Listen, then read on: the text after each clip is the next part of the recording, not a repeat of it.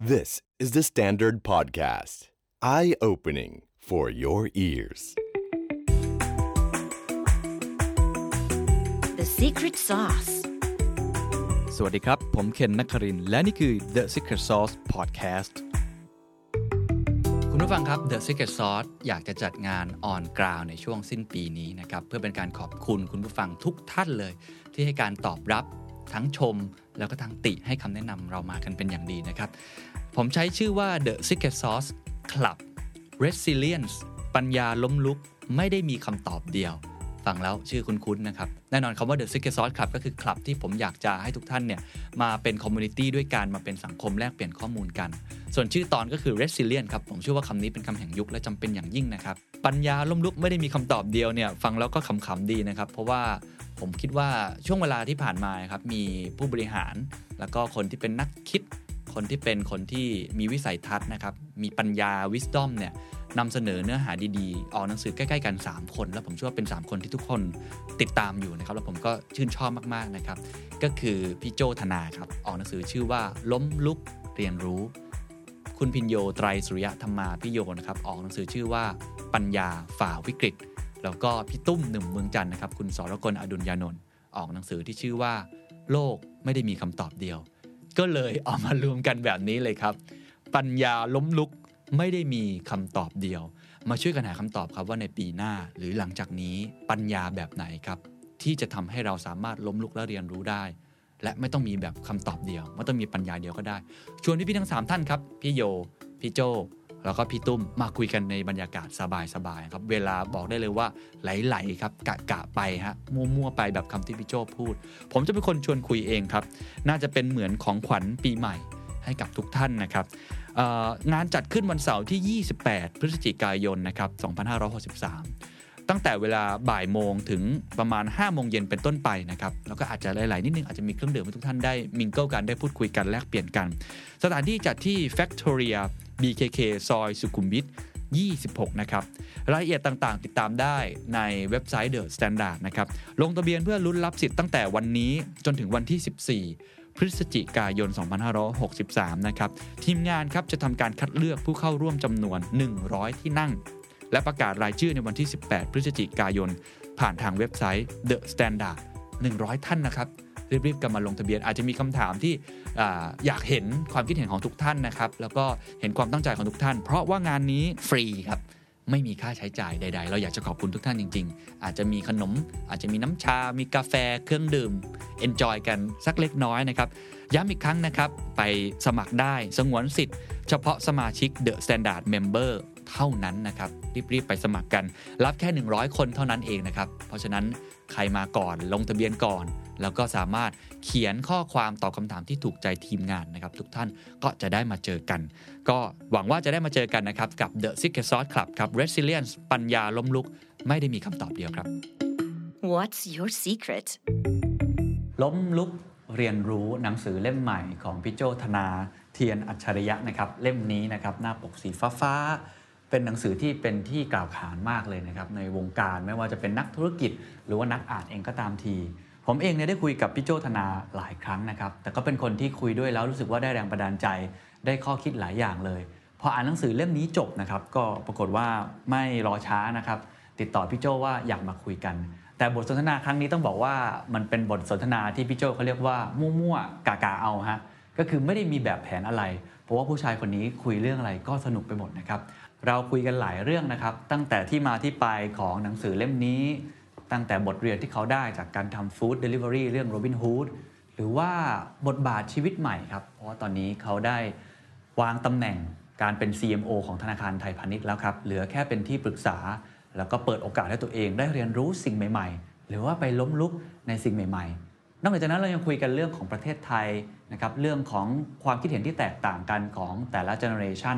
และก็แนวคิดของผู้ชายคนนี้ที่เขาคิดว่าบางทีชีวิตก็มั่วๆกะกะเอาก็อาจจะมีความสุขได้นะครับในโอกาสที่พี่โจออกหนังสือเล่มใหม่ครับล้มลุกเรียนรู้รอรอรอรอแล้วก็พี่โจบอกว่าตอนนี้กำลังมีวิธีคิดเรื่องการใช้ชีวิตที่เปลี่ยนไปเพราะว่าเข้าสู่เลขห้าโดยสมบูรณ์ปีนี้ห้าสิบสองกำลังจะห้าสิบสองแล้วกำลังจะห้าสิบสองปี หลายเรื่องที่คงจะชวนคุยกันนะครับแต่ก่อนอื่นอยากจะชวนคุยเรื่องนี้ก่อนว่าผมบังเอิญเห็นในงานไม่รู้เลือกงานเปิดตัวหนังสือหรือเปล่านะครับที่โรงภาพยนตร์เนาะผมก็เห็นลูกศิษย์ลูกหาเห็นคนใกล้ชิดพี่โจไปเยอะมากเต็มฟีด Facebook ผมเลยครับพี่โจเขียนชื่นชมเยอะมากคือมองมองจากคนภายนอกมองพอดีวันนั้นผมไม่ได้ไปต้องขออภัยนะครับผมเห็นเลยว่ามีคนรักพี่โจเยอะมากเลยพี่โจคิดว่าพี่โจเรียนรู้อะไรจากจากเหตุการณ์ในวันนั้นคือเป็นเป็นงานที่ด้วยความเขินมากนะเพราะว่าพี่ไม่ชอบจัดงานให้ตัวเองไม่เคยมีงานวันเกิดไม่ชอบมีเลยอ่ะอันนี้เป็นงานที่เป็นงานที่ตัวเองเป็นศูนย์กลางงานแรกตั้งแต่งานแต่งงาน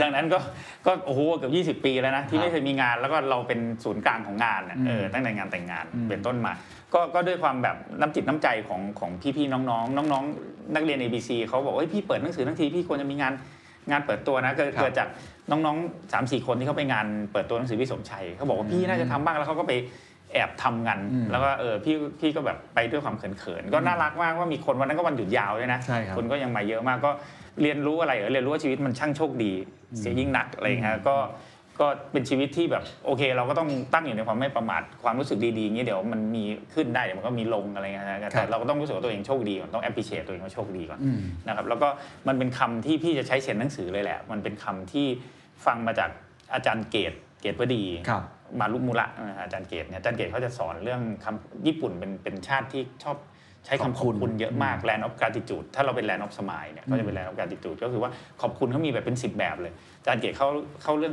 งเอ่อแกเล่าเรื่องประโยคนึงที่เป็นคำขอบคุณแบบลึกซึ้งมากคือโอคาเกะสมะเดะอืมโอคาเกะสมะเดะถ้าแปลเป็นภาษาไทยจะแปลว่าขอบคุณที่เป็นร่มเงาให้กับฉันเออซึ่งมันเจ๋งมากเลยเพราะแกเล่าแบบเคสนี่ยิ่งสนุกเพราะแกเล่าบอกว่าคือแกไม่ค่อยเข้าใจความหมายจนวันหนึ่งเนี่ยคุณยายคือแกไปเช่าหออาจารย์เกศไปเช่าหอพักเล็กๆข้างในอพาร์ตเมนต์ที่มีคุณยายอายุเยอะๆคนหนึ่งแล้ววันหนึ่งคุณยายเดินมาเจอถือร่มมาแล้วก็พูดกับอาจารย์เกศว่าโอคาเกะสมาดิแบบเกศสั่งอะไรเงี้ยก็อาจารย์เกศก็งงว่าทำไมคุณยายมาขอบคุณ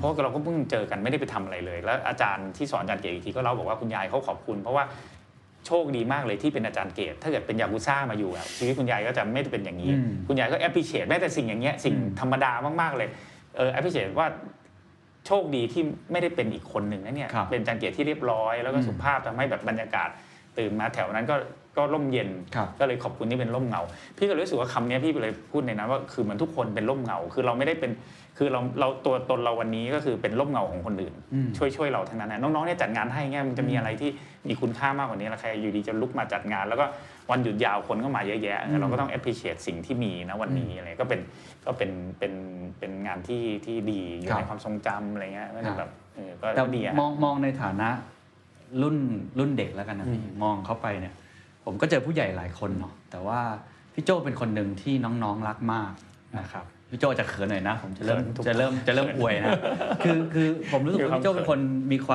ถ่อมตัวมีความไม่ได้พูดเรื่องอีโก้แล้วนั่นทำให้สิ่งเหล่านั้นมันสะท้อนกลับไปในงานแบบนั้นเพราะว่าทุกคนเขาก็มองว่าพี่โจ้ก็เป็นร่มเงาของเขาเหมือนกันทีนี้คำถามนี้มันมันผมไม่แน่ใจพี่โจ้ตอบได้ไหมว่าตลอดระยะเวลาที่ผ่านมาเนี่ยอะไรทำให้ทำไมพี่พี่โจ้สามารถทำให้ทุกคนรักได้ขนาดนั้นนะทำไมเราถึงเป็นผู้ใหญ่ที่หลายคนเขาเขารู้สึกว่าเขา look up to ด้วยแล้วก็รู้สึกใกล้ชิดด้วยพี่โจ้มีวิธีการยังไงมันก็คงเกิดจากความโง่ๆของเราในอดีตหลายครั้งนะก็คือคือพี่เป็นคนที่มีอีโก้ตอนนี้ก็มีตอนนี้ก็มีเราก็แบบเข้าไปเวลาคนเขียนชมเยอะๆเราก็มีความฟองอะไรก็มีแหละก็ก็แต่มันก็มีจากเหตุการณ์ในอดีตเช่นเคยแบบบ้าสมบัติอยากได้ตำแหน่งแล้วก็ถูกต้องลาออกจาก ดี แท็ก กลับไปก็รู้แล้วว่าของมันไม่ใช่ของเราเออดังนั้นเนี่ยห้องทำงานก็ก็ต้องปรับตัวเองเคยไปนู่นแล้วก็พี่ว่าไอ้เรื่องล้มเหลวเนี่ยทำให้เราตัวเล็กเราจะรู้ว่าเฮ้ยพอคิดว่าเจ๋งก็โดนทุบเออพี่คิดว่าอีกอันหนึ่งคือพี่คิดว่ามีสิ่งศักดิ์สิทธิ์อ่ะคอยช่วยพี่คอยเตือนอันนี้เป็นความเชื่อส่วนตัวเลยนะเมื่อไหร่ที่เราหลงหลงพองพองอะไรก็จะโดนโดนแบบแบบสั่งสอนอ่ะ เช่นถ้ากินอ้วนเข้าโรงพยาบาลไปทำให้เราต้องปรับตัวหรือว่าพอเราเริ่มรู้สึกทุกอย่างมันเริ่มปล่อยว่าเริ่มแบบชิวๆเนี่ยมันจะมีเหตุการณ์อะไรที่ทำให้เราให้เราแบบต้องปรับตัวเองต้องทำตัวให้เล็กไว้อะไรเงี้ยแล้วแล้วจริงๆมันก็เป็นเป็นความที่พี่ว่ามันก็เป็นเป็นเรื่องที่ดีนะคือคือเราเราอยากได้อะไรก่อนต้องถามอย่างแรกในชีวิตคือพอมาเรื่อยๆแล้วพี่เป็นคนที่โชคดีมากๆอันนึงคือประสบความสำเร็จเร็วในหน้าที่การงานซึ่งคือถ้าเราช้าเนี่ยเราจะไม่รู้ว่าไอ้เทสนั้นเราชอบหรือไม่ชอบรสชาติของความสำเร็จคือพี่ไม่ชอบ คือพี่พอขึ้นไปถึงจุดหนึ่งแล้วพี่ไม่ชอบเออพี่ไม่ค่อยชอบอ่ะไม่ค่อยชอบแบบครับจริงๆเป็นข่งเป็นข่าวเลยก็ไม่ได้ไม่ได้ไม่ได้ชอบมันมากเออแล้วไม่ชอบจริงๆเป็นคนที่ introvert เออก็คือพอไปถึงแล้วเราก็แบบเอ้เราชอบอะไรวะแน่ๆคือเราไม่ชอบอะไรที่มันเป็นของเลยไม่ไม่มีความแบบวายก็กินแยกได้แต่วายแดงวายขาวเนี่ยเนี่ยนาฬิกาก็ไม่มีไม่ชอบใส่อะไรเออก็มันไม่มีของสะสมไม่ได้บ้ารถคือเป็นคนที่ตลกดีคือไม่ได้มีแต่มันต้องเคยผ่านจุดนั้นมาบ้างก็เคยพยายามแบบพยายามแบบแบบคล้ายๆไฮโซลองวายก็มันก็แยกไม่ออกอะไรเงี้ยเราก็ชอบกินโค้กซีโร่คือมันก็มันก็เลยถอยๆกลับมาเป็นเอออันนี้ก็ไม่ชอบอันนี้ก็ไม่ใช่ลองไปแบบลองไปเป็นแนวแบบpublic figure เยอะๆก็ไม่ชอบว่ะเออแล้วเราชอบอะไรวะเออเราไม่ชอบคนด่าอันนี้คือเราแน่ๆคือเราไม่ค่อยชอบแบบเป็นศัตรูกับใครเรารู้สึกแบบมันขุ่นเออดังนั้นเนี่ยพอไม่ชอบคนด่าเราก็แบบคือมีคือนี่เป็นความเซนซิทีฟคือเรียกว่าจะเรียกว่า over empathy ก็ได้นะคือคือ empathy ดีคือเราเข้าใจคนแต่แต่พี่มีความเซนซิทีฟเรื่องความรู้สึกคนสูงซึ่งดีเวลาทำการตลาดน่ะดีมากมันเป็นกลสมัยที่ดีแต่อันนี้เนี่ยมันทำให้เราจะแบบเซนซิทีฟกับความรู้สึกคนพอเซนซิทีฟเสร็จแน่นอนเราก็จะเป็นคนที่แคร์คนพอเป็นคนที่แคร์คนเนี่ยถ้าให้เลือกระหว่างแก้วแหวนเงินทองกับเลือกว่าให้คนรู้สึกดีกับเราพี่เลือกอันที่สองเลยละเพราะมันรู้สึกว่ามันแบบเออมันดีว่ะไปถึงไหนคุยเออช่วยเหลืออะไรจนจนทำตัวเองไปสักพักนึงก็เริ่มเริ่มเข้าใจอะไรอย่างมากขึ้นว่าเออเนี่ยพี่พี่ชอบเชื่อเรื่องเนี้ยพี่จะชอบสอนน้องๆเวลาเรียน เอ บี ซี ก็จะคุยเรื่องนี้ก็คือว่าเอ้ยถ้าเราปลูกต้นไม้ไปเรื่อยๆอ่ะเออช่วยนู่นช่วยนี่ช่วยเล็กช่วยน้อยช่วยอะไรแบบคือมันคืออันแรกเนี่ยเหมือนมีใครเคยสอนพี่จำไม่ได้แล้วแบบเช่นคือถ้าเกิดถ้าเสียแรงวันนี้พรุ่งนี้แรงก็กลับมาแล้วคือมันไม่ได้หายใช่ไหมเออเงินทองถ้าเสียไม่ได้มากอะไรเนี่ยมันเราก็มีตั้งเยอะแยะใช่ไหมหรือเสียเวลาคือถ้าเกิดเรามีเวลาเยอะแยะก็ไม่ได้เป็นไรนี่เออดังนั้นเนี่ยเวลามีใครมาขอให้ช่วยอะไรถ้าเกิดได้พี่ก็ช่วยเล็กๆน้อยๆแล้วแล้วแล้วมันเราหลายๆอย่างมันเห็นผลบางทีมันก็ช้าบางทีมันก็เร็วนะยกยกตัวอย่างเรื่องนึงพี่เมื่อสักปีที่แล้วมั้งมีบล็อกเกอร์ชื่อดังคนนึงอ่ะก็แบบเหมือนเขาโมโห เอ ซี บี ว่าเขาก็แบบเหมือนเหมือนมีใครไปขายอาม่าลงทุนประกันหรืออะไรประมาณเนี้ยแล้วก็แล้วก็แบบเหมือนกับอาจจะไม่ได้เต็มใจเขาก็เขียนด่าอยู่ในในในบล็อกเขาซึ่งก็เป็นที่สั่นสะเทือนเหมือนกันเพราะว่าเขามีมีมีมีผู้ follower เยอะก็มีคนส่งมาให้แต่พี่จำชื่อก็ได้พี่ก็แบบเออไม่ได้เจอนานแล้วก็เลยฝากให้ทีมโทรไปว่าเออเดี๋ยวพี่เผื่ออยากคุยด้วยเออไม่รู้ติดปัญหาอะไรไหมอะไรเงี้ยเผื่อแบบจะได้แก้ไขและได้เอาโพสต์ลงเพราะมันกระทบที่แบงก์ปรากฏว่าเขาเห็นชื่อพี่เขาเอาลงเลยแล้วน้องก็ถามว่าทำไมอ๋อเขาบอกว่าพี่จำเขาแบบจำอะไรไม่ค่อยได้นะเขาบอกว่าเมื่อตอนที่พี่อยู่ D-Tech เมื่อสิบกว่าปีก่อนเนี่ยเขาเป็นบล็อกเกอร์ตัวเล็กๆแล้วเขาเขียนเมลมาแล้วเขาขอตุ๊กตาไปจับฉลากสองตัวแล้วพี่ส่งให้เขาตอบเมลเขาแล้วส่งให้แค่เนี้ยคือเหมือนเราจะเรียนรู้จากเรื่องพวกนี้นะคือเราไม่รู้หรอกว่าเราให้ตุ๊กตาซึ่งตอนนั้นไม่มีอะไรเลยนะตอบเมลก็ไม่ได้เสียเวลาอะไรอ่ะเออถ้าเราไม่ได้หวงอะไรแบบบ้าๆบอๆเนี่ยทำพวกนี้ไปแล้วมันชอบกลับมาแบบเนี้ยมันชอบกลับมาแบบนี้พอเราทำหนึ่งกลับมาแบบนี้เราก็จะชอบมันเพราะรู้สึกว่าเออไอ้เรื่องพวกอย่างนี้มันมันเหมือนเราชอบอ่ะจะเรียกว่าเราชอบก็ได้เราชอบที่จะทำตัวมีประโยชน์เราชอบที่จะแบบเดินไปแล้วแบบเออแบบ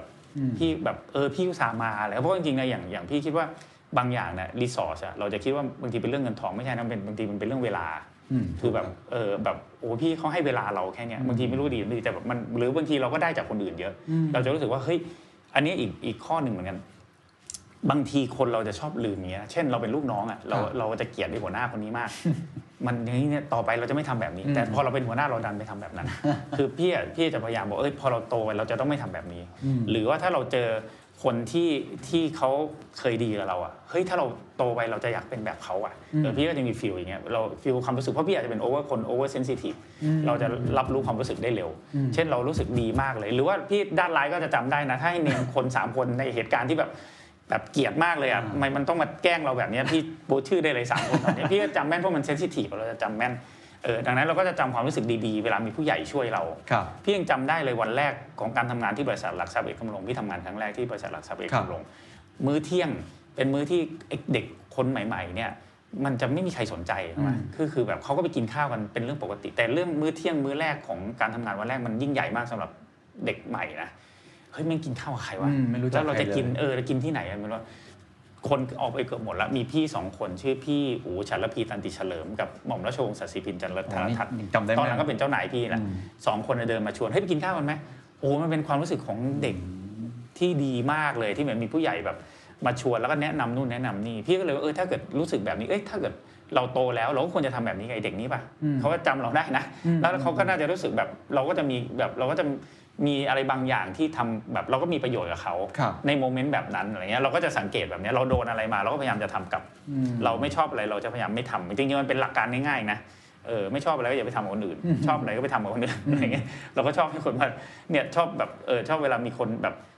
เวลามีคนมาช่วยแล้วก็ไปทำกับคนอื่นเออผมสังเกตได้สัมผัสส่วนตัวกับพี่โจ้เหมือนกันเวลาขออะไรนะครับหรือบางทีผมปรึกษาอะไรหรือมีคนรอบข้างไปปรึกษาพี่โจ้พี่โจ้ก็พร้อมที่จะให้เวลาหรือให้ความช่วยเหลือแบบนี้ตลอดเพราะมันเป็นเป็นความรู้สึกข้างในที่เรารู้สึกอยากจะช่วยเล็กๆน้อยๆแต่แต่คำถามก็คือเออบางครั้งเนี่ยเวลาเราก็มีจำกัดนะเงินทุนเราก็มีจำกัด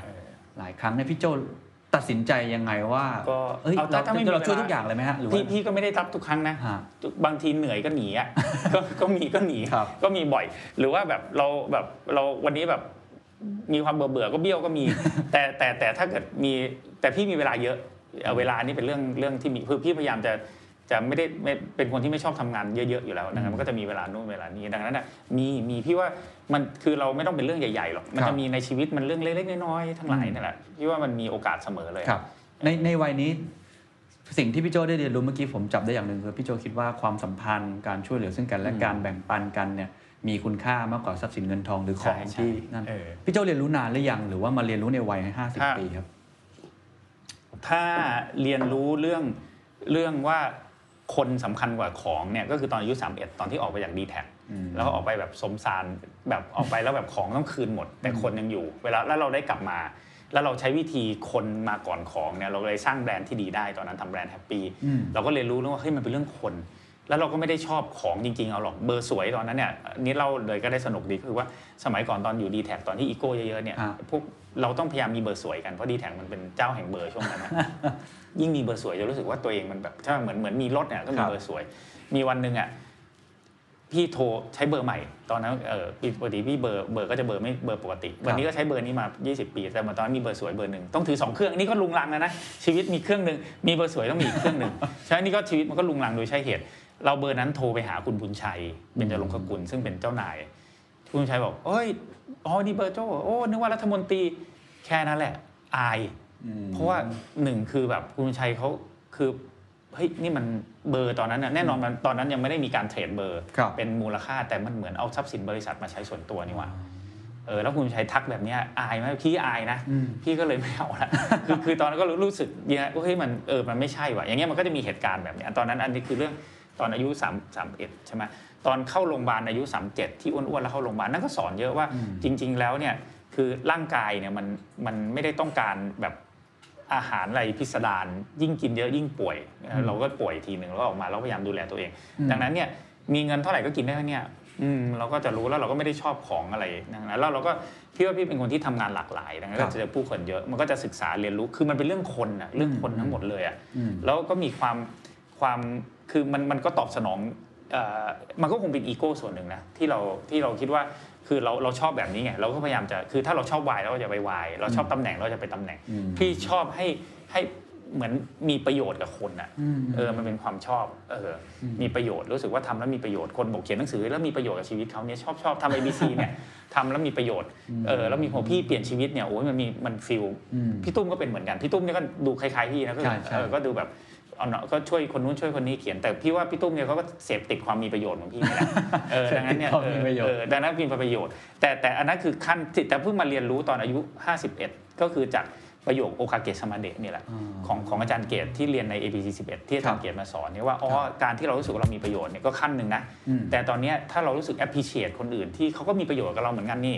เออก็คือคนที่มาแบบช่วยเล็กช่วยน้อยหรือไม่อีเวนคนมาถามคำถามหรือคนมาขอความช่วยเหลือเราก็ได้อะไรหลายอย่างนะเอออย่างน้อยเขาก็เห็นเราว่าเรามีคุณค่าเออเราก็น่าจะ appreciate เขาคืออันนี้เป็นอีกอีกขั้นหนึ่งที่พี่คิดว่ามันมันยังดิบๆในความคิดอยู่แต่พี่รู้สึกเออคิดแบบนี้มันดีจังเลยอ่ะเออคือคนคือมั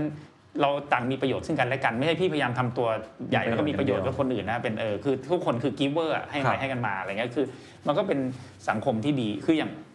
พี่ทำงานกับพี่ตุ้มที่ เอ บี ซี พี่ตุ้มหนุ่มเมืองจันทร์นะครับเราก็เจอกันเนี่ยมันเกิดจากเหตุการณ์อย่างเงี้ยคือมันเป็นจริต พี่ก็เป็นดาราคือตอนนั้นพี่ตุ้มก็เป็นผู้จัดการสำนักพิมพ์มติชนครับเออแล้วเขาทำหนังสือ Happy Book Fair พี่เป็นอยู่บริษัท ดี แท็ค ก็คือทำ Happy ก็มาเป็นสปอนเซอร์งานเขา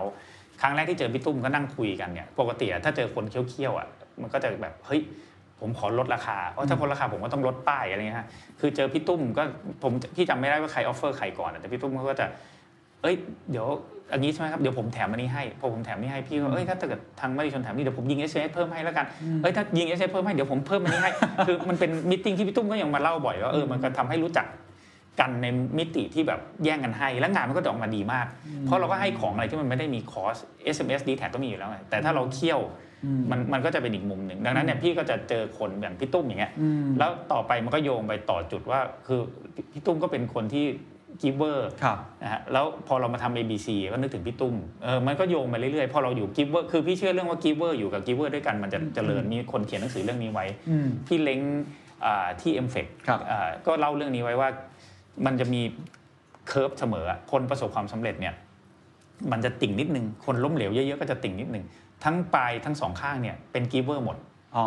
เพราะว่ากิฟเวอร์ที่มันล้มเหลวสุดๆเพราะมันไปอยู่ในดงที่คนเอาเปรียบเทคเกอร์มันก็จะโดนแย่งชิงจนมันมันแบบมันทำอะไรไม่เป็นมันแพ้หมดก็แพ้ไปตรงกลางนี่คือพวกเทคเกอร์ก็คือเอาเปรียบมันก็อยู่กลางๆกับพวกที่ทันแซกก็คือหมูไปไก่มาพวกนี้ก็ทำธุรกิจกันไปก็ไม่มีอะไรก็อยู่ตรงกลางๆแต่กิฟเวอร์ที่มันประสบความสำเร็จมากๆและมากกว่าคนอื่นเลยก็เพราะว่าอยู่กับกิฟเวอร์ด้วยกัน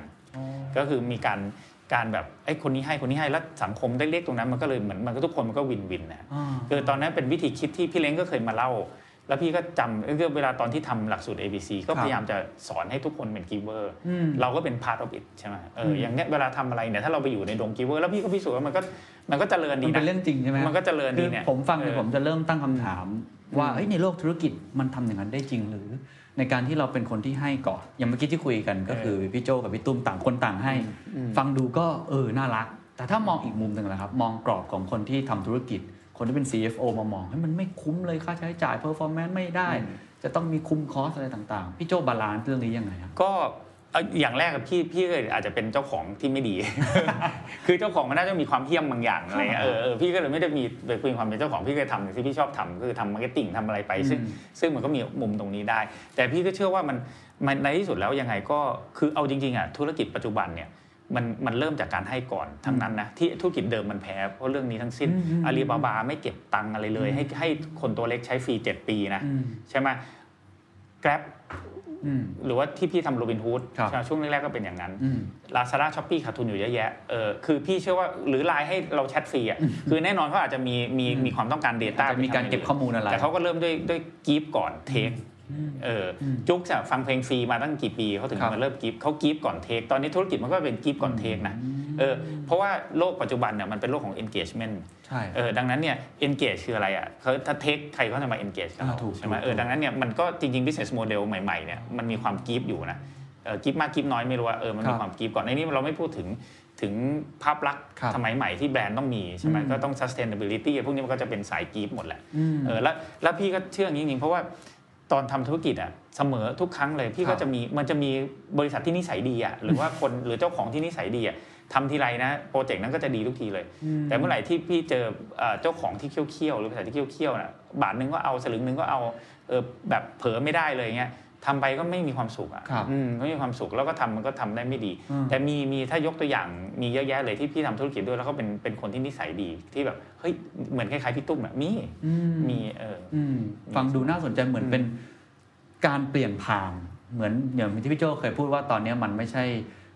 น้ำไหลเชี่ยวกรากแล้วแต่แม่น้ำมันเปลี่ยนทิศใช่แล้วการที่จะอยากจะสร้าง engagement ให้เกิดขึ้นกับลูกค้าเองพนักงานของเราเองคือเราต้อง give ก่อนที่จะ take ด้วยนี่เป็นสิ่งที่พี่โจได้เรียนรู้ในในช่วงหลังๆมาใช่ใช่ใช่แล้วโลกมันเป็นอย่างนี้ด้วยนะโลกโลกมันก็หมุนไปทางนี้ด้วยเพราะสตาร์ทอัพทั้งหลายอ่ะมันมันคิดก็ไม่เหมือนโลกเก่าโลกเก่าเนี่ยคิดเป็น feasibility คิดเป็น profit and loss ทำปั๊บต้องกำไรทันทีพวกบริษัทใหม่แก้เพนก่อนนี่คือวิธีนี่คือวิธีการคิดของกีฟเลยนะใช่ไหมเฮ้ยเราเราห่วงเขาก่อนเราเอมพัตตี้ก่อนคือเอมพัตไทซ์ก่อนแล้วก็พยายามจะแก้เพน ใช้ตังค์เท่าไหร่ไม่รู้แก้ให้ได้ก่อนแล้วเดี๋ยวตังค์มาเองอันนี้เป็นวิธีใหม่คนจริงลกระบบเก่าสู้ได้ไม่ได้ไม่รู้แต่ยาวๆเนี่ยก็เริ่มเห็นว่าระบบเก่าสู้ไม่ค่อยได้ละเออเพราะวิธีการที่กีฟก่อนเนี่ยแล้วก็มีคนคนพร้อมที่ให้เงินมาเพื่อเพื่อสร้าง engagement แล้วก็ไปต่อยอดเนี่ยก็เป็นเป็นโมเดลใหม่ๆปัจจุบันครับพูดถึงวัยเมื่อกี้ที่กล่าวไปห้าสิบสองนะเข้าถึงห้าสิบสองมีการเปลี่ยนแปลงอะไรเกิดขึ้นผมทราบมาว่าฝั่งของทางตำแหน่งใน เอส ซี บี เราก็พยายามที่จะสเต็ปดาวลงมานะครับแล้วก็มีความเปลี่ยนแปลงอะไรหลายอย่างพี่โจ้เล่าให้ฟังก็ก็อันนี้ก็น่าจะเป็นรายการแรกนะเพราะว่าที่แบงก์ก็เริ่มเริ่มประกาศกันละก็พี่จริงๆขอ ซี อี โอ คุณอาทิตย์เนี่ยคุยกันมาเป็นปีละปีกว่าๆแล้วว่าแบบเอออยากจะจริงๆคุยตั้งแต่ก่อนรับตำแหน่งคือพี่ไม่อยากมีตำแหน่งตอนนั้นไม่อยากเป็นตำแหน่ง ซี เอ็ม โอ เลยช่วงแรกใช้คำว่ารักษาการด้วยครับว่ากะว่านั่งชั่วคราว ซี อี โอ บอกมาก่อนแล้วกันคือเขาเป็นคนที่มีเสน่ห์เวลาเขาพูดเราก็จะ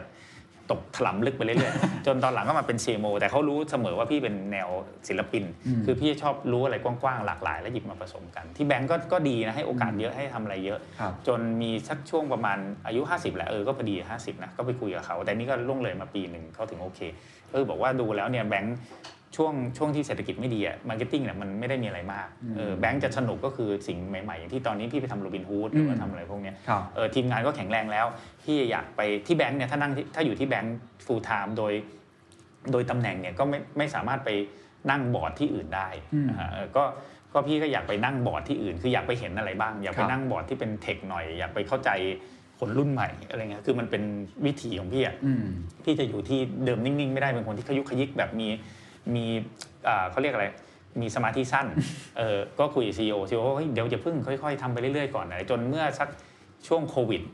รา work from anywhere ใช่ไหมเรามันก็ทำงานพี่ก็บอก ซี อี โอ เนี่ยจริงๆแล้วเนี่ยก็เราก็ทำงานได้ปกตินะเออเออโดยที่แบบทำงานที่ไหนก็ได้ดังนั้นเนี่ยก็เลยบอกเขาเอางี้ไหมก็คือขอขอเป็นแค่ที่ปรึกษาแต่เดี๋ยวทำให้คล้ายๆเดิมเลยนะถ้ามีอะไรเช่นเรื่องสื่อเรื่องเป็นที่ปรึกษา ซี อี โอ เรื่องการตลาดคือน้องๆก็ทำไปแต่เรื่องใหญ่ๆเดี๋ยวเราเข้าไปช่วยแล้วเราก็ยังดูแลเป็นประธานบริษัทที่ทำ Robinhood ให้อยู่เออหรือถ้ามีอันอื่นเดี๋ยวมาบอกกันอะไรก็ขอขอแบบแมวตำแหน่งแล้วก็ลดเงินเดือนอะไรก็ว่ากันไปก็ก็หนึ่งพฤศจิกก็เลยเป็นเป็นหรือเป็นที่ปรึกษาตอนนี้ official ตำแหน่ง ซี เอ็ม โอ ไม่มีแล้วใช่ใช่ก็เป็นที่ปรึกษาของ ซี อี โอ ของของแบงก์แล้วก็เป็นประธานบริษัทเอ่อ Purple Venture ที่ที่ทำ Robinhood ครับเออก็ก็ช่วยแบงก์อยู่ครึ่งนึงแล้วอีกครึ่งนึงก็จะได้ไปผจญภัย เพราะว่าคือห้าสิบยิ่งที่พี่ยิ่งยิ่งรู้สึกว่ายิ่งข้างสิบเนี่ยยิ่งต้องมีมีมีความกระหายในการเดี๋ยวเราจะตกตกยุคคือเดี๋ยวเราจะคุยกับคนอื่นไม่รู้เรื่องแล้วเราจะเราไม่สามารถคือผสมผสานอะไรได้ creativity มันเกิดจากมันต้องมันต้องมันต้องไปลองอะไรหลากหลายก็เลยคิดว่าเอออาจจะอยากจัดหลังนี้ก็จะดูแล เอส ซี บี ส่วนหนึ่งทำ เอ บี ซี แล้วก็อาจจะไปนั่งบอร์ดที่บริษัทที่ตื่นเต้นตื่นเต้นอยู่แล้วเหตุผลหลักคือไม่อยากฟรีซตัวเองอยู่กับสิ่งเดิมๆใช่อยากจะเรียนรู้สิ่งใหม่นี่คือเหตุผลหลักๆเลยถูกไหมใช่พี่มันเป็นความสนเป็นความสนแต่แต่ต้องบอกว่าพี่อ่ะอันนี้ก็ต้องบอกว่าคือเราอยู่ในสเตตัสที่ทำแบบนี้ได้ใช่ไหมครับก็คือแบบเออไปแล้วก็มีคนเราอยากไปตรงไหนตอนนี้เราก็เลือกได้ประมาณนึงก็เลยเราก็ไม่ได้เดือดร้อนเรื่องเงินทองอะไรอยู่แล้วเราก็เลือกแบบชีวิตที่เราเออเราคิดว่าเราจะสนุกกับแบบนี้ต่อเออจะได้จะได้แบบไม่ไม่น่าเบื่อแล้วหลังจากนี้เอาไม่ต้องเป็นชื่อบริษัทก็ได้ครับจะไปนั่งในบริษัทประเภทไหนอยากเรียนรู้อะไรเพิ่มครับเขาบริษัทหนึ่งก็เป็นบริษัทที่ที่เป็นเป็นนักเรียน เอ บี ซี นี่แหละก็ช่วยช่วยเหลือดูแลกันมาตั้งแต่เขายังไม่เข้าตลาดตอนเขาอยู่ในตลาดก็น่าจะเป็นเกี่ยวกับอินชัวรันทำอินชัวเทคอันนี้ก็ตื่นเต้นดีมันก็เป็นแนวเรียนที่ที่อินชัวรันเมืองไทยก็ยังอนาล็อกมากดังนั้นเนี่ยถ้าเข้าไปเปลี่ยนมีมีมีวาลูในการเปลี่ยนอะไรก็สนุกดีอีกอันนึงเนี่ยอันเนี้ยอยากไปทำเพราะคิดว่ามีวาลูอีกอันนึงเนี่ยอยากไปทำเพราะว่าอยากอยากได้วาลูบางอย่างก็คือว่ามีบริษัทน้องๆที่เป็นRising Star ที่เขาเป็นคอนซัลท์บวกเป็นพวกสายเทคสาย Data กำลังแบบมีอยู่ประมาณหนึ่งร้อยคนมาจะเป็นคอนซัลท์เก่งๆแล้วก็ซึ่งพี่ไม่ค่อยรู้เรื่องพวกนี้เลยก็เลยอยากไปเออไปช่วยน้องน้องๆเขามีทุกอย่างยกเว้นความแก่เพราะว่าเขาเขาคงแย่งสิ่งนี้จากใครไม่ได้เออเป็นประสบการณ์ที่แบบเออเผื่อไปให้คำแนะนำหรือเวลาสมมติถ้าเขาจะไปพิชงานเนี่ยมีพี่ไปก็ดีกว่าเขาเด็กๆกันไปแต่พวกที่เก่งมากนะไม่ไม่ต้องการอะไรจากพี่เลยยกเว้นอาจจะความแก่กับกับวิสตอมบางอย่างอันนี้เราก็จะได้เรียนรู้เยอะมากน่าจะอีกสักสองอันก็พอแล้วเยอะกว่านี้ก็เดี๋ยวชีวิตมันก็จะแบบแน่นเกินอะไรอย่างเงี้ยคราวนี้ชวนคุยเรื่องการเป็นที่ปรึกษาพี่โจไปนั่งเป็นบอร์ดหลายที่การเป็นที่ปรึกษาที่ดีในมุมมองพี่โจคืออะไรเราไปสร้างประโยชน์อะไรกับเขาพี่ว่าที่ปรึกษาที่ดีต้องตั้งคำถามนะเออคือเราจะไม่มีคำตอบจริงๆชัดๆหรอกแล้ว แล้วเราก็จะไม่รู้อะไรลึกๆหรอกเออเราน่าจะตั้งคำถามมากกว่าอะไรเงี้ยเออแล้วก็อันนี้หนึ่งคือตั้งคำถามอันที่สองเนี่ยพี่คือสกิลเราคืออะไรพี่เป็นคนที่อาจจะเล่าเรื่องเก่งเออแล้วอาจจะอยู่มาหลายอุตสาหกรรมก็คือเล่าเรื่องสตอรี่อ่าสตอรี่เทลลิ่งเขาอยากทำ investor relation เขาอยากทำเรื่อง communication เออเราก็เราช่วยคิดได้อันนี้สามพี่ว่าเป็นเรื่อง network คือพี่รู้ว่าคนนี้เก่งนิสัยดีคือคือจริงๆพี่ชอบนี่ก็หนึ่งเก่งด้วยแต่นิสัยต้องดีนิสัยไม่ดีมาปวดหัวเดี๋ยวเขาทะเลาะกันเราก็ซวยอีกอะไรเงี้ยเออพี่จะแบบมีมีนักเรียน เอ พี ซี มีพี่พี่อยู่หลายวงการพี่ก็จะจับคนนี้เจอคนนี้ได้อันนี้เป็นน่าจะเริ่มกลายเป็นความสามารถเฉพาะตัว ที่ที่ดีละ หรือว่าคนนี้เอ้ยอยากได้แบบนี้เหรอเอ้ยเดี๋ยวเอาคนนี้มานิสัยดีด้วยทำงานด้วยกันแล้วก็พอเขาทำงานด้วยกันแล้ววินวินกิฟเวอร์จะกิฟเวอร์อันนี้คือความสุขก็สนุกอันนี้คือถ้าที่ปรึกษาในมุมพี่นะ คือถ้าถ้าคนอื่นเขามีสกิลแบบอื่นเขาคงจะให้คำปรึกษาแบบอื่นที่จะตั้งคำถามใช่ไหมในสามข้อนี้ผมขออนุญาตถามนอกเรื่องเล็กน้อยเพราะว่าได้อ่านหนังสือพี่โจพี่โจมีคำพูดหนึ่งบอกว่าตอนที่เคยคุยกับคุณธนินทร์เจรวนนท์ก็มีคำศัพท์ว่าทีเด็ดทีเด็ดของ ซี พี คืออะไรทีเด็ดของคุณธนินคืออะไรเมื่อกี้คือทีเด็ดพี่โจป่ะครับก็ถ้าให้มองกับตัวเองดูถ้าทีทีเด็ดถามจริงๆเลยใช่ใช่ก็คือว่าถ้าถ้าพี่มาต้องขายตัวเองอ่ะสมมติถ้าเป็นที่ปรึกษาพี่มีสองอย่างคือพี่พี่คิดว่าพี่เล่าเรื่องให้ให้ชาวบ้านฟังเข้าใจง่ายๆคือพี่เป็นมันเพราะอาจจะพี่เป็นคนที่อาจจะสมาธิสั้นไม่ชอบฟังอะไรยากๆพี่จะสามารถเล่าเรื่องให้ชาวบ้านเข้าใจง่ายๆได้อะไรเงี้ยเอออันนี้ที่หนึ่งอันที่สองคือมีรู้จักคนหลากหลายวงการแล้วก็ผ่านมาหลายวงการผ่านอะไรที่บาดเจ็บสาหัสมาอะไรก็ทำให้เชื่อมโยงอะไรหลายๆอย่างได้อันนี้น่าจะเป็นทีเด็ดถ้าถ้าถามซึ่งพี่ก็ชอบเวลาคุณธนินเขาถามนะเพราะว่ามันเป็นสองคำที่แบบไม่ว่าเล่าอะไรมาทั้งหลายธุรกิจเองตัวเราเองเนี่ยจริงๆถามว่าทีเด็ดคุณคืออะไรถ้าตอบไม่ได้นี่ก็ต้องคิดให้ได้นะว่าเรามีอะไรหรือเปล่าเพราะไม่งั้นเราจะกลายเป็นคนแบบแข่งขันยากเออแข่งขันคนอื่นยากทีเด็ดคืออะไรอ่ะทีเด็ดมันไม่จำเป็นต้องเป็นเรื่องเน็ตเวิร์กบางทีทีเด็ดคือผมถ้าถามน้องๆพี่ผมไม่นอนสามวันก็ได้นี่ก็ทีเด็ดนะคือคือมันสู้กับรุ่นพี่ไปยอมแพ้เลยไม่นอนสามวันเลยมันก็อาจจะเป็นทีเด็ดก็ได้นะคือไม่ยอมแพ้อะไรง่ายๆก็เป็นทีเด็ดได้บางครั้งก็ต้องเป็นทีเด็ดที่แบบมันเวอร์วังอลังการก็เป็นไปได้เมื่อกี้คุยกันเรื่องอายุห้าสิบย้อนกลับมาครับเราได้ยินคำพูดว่าผู้ชายเนี่ยเริ่มต้นจริงๆเนี่ยตอนอายุสี่สิบนะเพราะว่าความพร้อมเริ่มมีเริ่มนิ่งและมีความมั่นคงแต่ก็ยังมีความทะเยอทะยานอยู่บางอย่างแต่พี่โจบอกว่าวัยห้าสิบเป็นวัยน่าสนใจสำหรับพี่โจมากทำไมครับมันในเรื่องอื่นมันมีอะไรที่น่าสนใจที่น่าสนใจสำหรับพี่เพราะพี่ตอนนี้ห้าสิบพี่ก็ต้องก็ต้องก็ต้องพยายามคิดในบริบทของห้าสิบแต่ห้าสิบ ห้าสิบยุคนี้เป็นความที่น่าน่าตื่นเต้นมากพี่โชคคิดว่าตัวเองก็โชคดีมากที่ที่ที่มีความเสี่ยงตรงนั้นต่ำแต่ถ้าห้าสิบโดยรวมเนี่ยยุคพี่เนี่ยเมื่อวานเพิ่งเพิ่งได้สนทนากับหลายๆท่านนะก็มีเอ็นนิ้วกลมมีหลายๆคนอยู่ในนั้นด้วยก็ห้าสิบหรือสี่สิบกว่าเนี่ยณยุคหลังโควิด Digital Disruption เนี่ยเป็นอายุเรนจ์ที่น่ากลัวมากเพราะเราเป็น The Last Analogเออคือคือคือเราโตมาเป็นอนาล็อกนะคือเราเพิ่งมาใช้ดิจิทัลเมื่อเราเราโตแล้วเราเนี่ยคือเราเริ่มเป็นเจนอนาล็อกเจนสุดท้ายอ่ะพวกเบบี้บูมเมอร์เขารอดไปละเขาเกษียณเขามีเงินเขาเขาไปละใช่ไหมไอ้ยุคสี่ไอ้สี่สิบกว่านี่น่ากลัวพี่คือพี่ก็ห้าสิบสี่สิบกว่าเนี่ยเอ๊ะถ้าแล้วเราถูกสอนมาให้ทำซิงเกิลสกิลส่วนคนส่วนใหญ่ที่อยู่บริษัทเดียวมาตลอดเลยใช่ใช่ไหมฮะแล้วแล้วถ้าช่วงเนี้ยมันพอมีโควิดอย่างแรกก็อ่ะโควิดก็ลดคนละเออเราก็มีโอกาสโดนสูงกว่าคนอื่น รับเด็กใหม่ก็ถูกกว่าทำอะไรได้ง่ายกว่าคนทำทีวีเจอน้องๆตัดต่อก็ได้ถ่ายอีกแบบนึงก็ได้ทีวีก็ทีวีก็โดนใช่ไหมหนังสือพิมพ์ก็โดนพวกสี่สิบกว่าห้าสิบเนี่ยคือมันอยู่ในช่วงที่ไปดิจิทัลก็กลับไม่ได้ไปไม่ถึงนอกไอ้ข้างนั้นก็เก่งกว่าองค์กรก็อยากจะเอากลุ่มนี้ออกโดยส่วนใหญ่ early retire อะไรกันเออเดี๋ยวนี้ early retire เนี่ยบริษัทใหม่ๆอย่างพี่เห็นอย่าง Huawei อีเวนเห็นอสมทด้วยซ้ำนะสี่สิบห้านะฮะเออดังนั้นสี่สิบห้าเป็นเป็นเป็นอายุที่ที่กลายเป็นอายุที่เป็นคริติคอลช่วงนี้พอดีเลยถ้า early ไทยทำอะไรอ่ะมันยังไม่ถึงเวลาเกษียณเลยเออทำอะไรล่ะเงินเก็บมีไหมอะไรคือมันก็เลยชาเลนจ์ว่าไอ้กลุ่มนี้จะทำอะไรอ่ะใช่ไหมไม่งั้นมันจะกลายเป็น useless class แบบที่ Professor Yuval บอกเออมันทำอะไรก็ไม่ได้เพราะมันเรามันมันมันพ้นยุคมาแล้วความรู้เรามันก็ใช้ของปัจจุบันไม่ได้อะไรเงี้ยคือมันก็เลยเป็นความเสี่ยงของคนกลุ่มนี้อย่างมากไฟก็จะหมดแรงก็น้อยนอนสอง คืนก็ไม่ได้คือมันคือแบบเราต้องนอนไม่นอนสองคืนไม่ได้อะไรคือมันคือ physical ก็ไม่ได้ใช่ไหมเออสกิลก็เขาเรียกตกยุคแล้วก็ passion ก็น้อย ความกลัวก็เยอะเผลอๆภาระหนี้สินภาระครอบครัวอีกคือมันเป็นมันเป็นกลุ่มอายุที่ที่เปราะบางมากนะสำหรับพี่ตอนนี้ไม่ถึงกลุ่มอายุพี่เลยนะแล้วพี่โจ้ทำไงครับได้บทเรียนกับตัวเองว่าจะเดินหน้าต่อทำยังไงให้ไม่ useless พี่ค่อนข้างรอดเออเออค่อนข้างรอดเพราะว่าคือเราคงทำอะไรมาเยอะผ่านอะไรมาเยอะแล้วก็ยังมีงานการงานที่ดีอยู่มีคนจ้างอยู่แต่ถ้าเราโตมาในบริษัทอย่างแรกถ้าถามพี่นะถ้าคนที่อยู่บริษัทเนี่ยต้องต้องถามตัวเองเยอะๆว่าเฮ้ยเรามีประโยชน์มีประโยชน์นี่สำคัญพี่พี่ว่าจริงๆแหละคนที่อยู่ในบริษัทมันต้องมีมีสามอันหรืออย่างน้อยสองในสามอย่างแรกก็คือว่าทักษะใช่ไหมถ้าทักษะไม่ดีก็ต้องนิสัยดีถ้านิสัยไม่ดีก็ต้องขยันคือมันต้องคอมบิเนชันเนี่ยสองในสามอย่างน้อยนะถ้าหนึ่งในสามเนี่ยเสียวอ่ะคือทักษะก็อัปเดตไปแล้วขยันก็ไม่ขยันนิสัยดีอย่างเดียวก็มีโอกาสโดนนะใช่ไหมเพราะว่า productivity ไม่ได้ถ้าทักษะพอมีนี่นิสัยดีแต่ขี้เกียจมันก็แพงเมื่อเทียบกับคนอื่นอะไรเงี้ยเออถ้านิสัยดีไอ้นิสัยไม่ดีแต่ที่สองสองมีคนก็เวลาคนไม่ชอบเราเด็กๆมันก็กล้าชื่อเราออกได้จริงๆก็จะมีสามแต่แต่ถ้าเราหย่อนเรื่องทักษะเพราะว่าอายุขนาดนี้ทักษะมันมันมันมันเอาเยอะเนี่ยหน้าที่เหลือสองอันคืออะไรเราก็ต้องทำงานเต็มที่แล้วต้องให้คนรักไว้ก่อนเราไม่ควรจะมีชื่ออยู่ในชื่อที่คนเขาพยายามจะเอาออกอันนี้อันนี้สำหรับ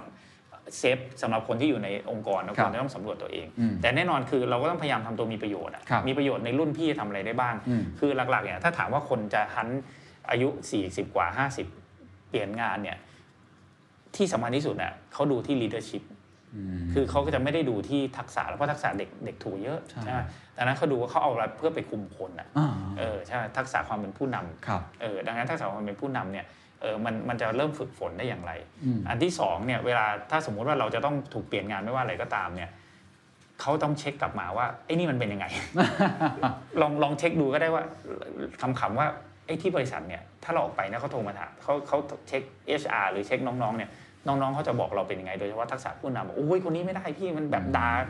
ชอบด่าคนอื่นอะไรคือก็เสร็จละดังนั้นเนี่ยเราก็ต้องมีแบรนดิ้งของตัวเองที่บริษัทที่เรามีอยู่อันนั้นเป็นพี่ว่ามันเป็น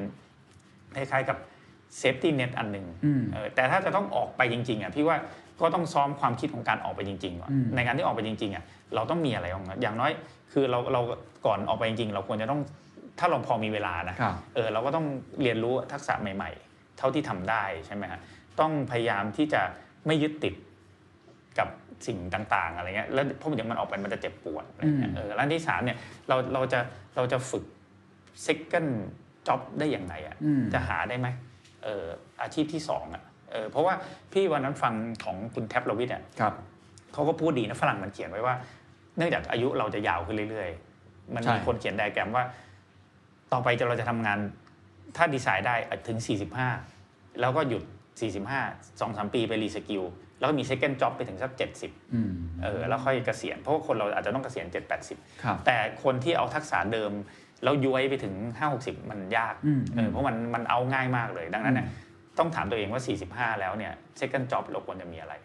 เออหรือเรา second employment จะมีอะไรเนี่ยอันนี้ต้องตั้งคำถามแต่บังเอิญความสวยของยุคพี่คือเราเป็นยุคอนาล็อกเนี่ยเราแบบเราเราจะไปทำแบบนี้ก็ไม่ได้ใช่ไหมดังนั้นเราจะทำเราเราจะต้องหา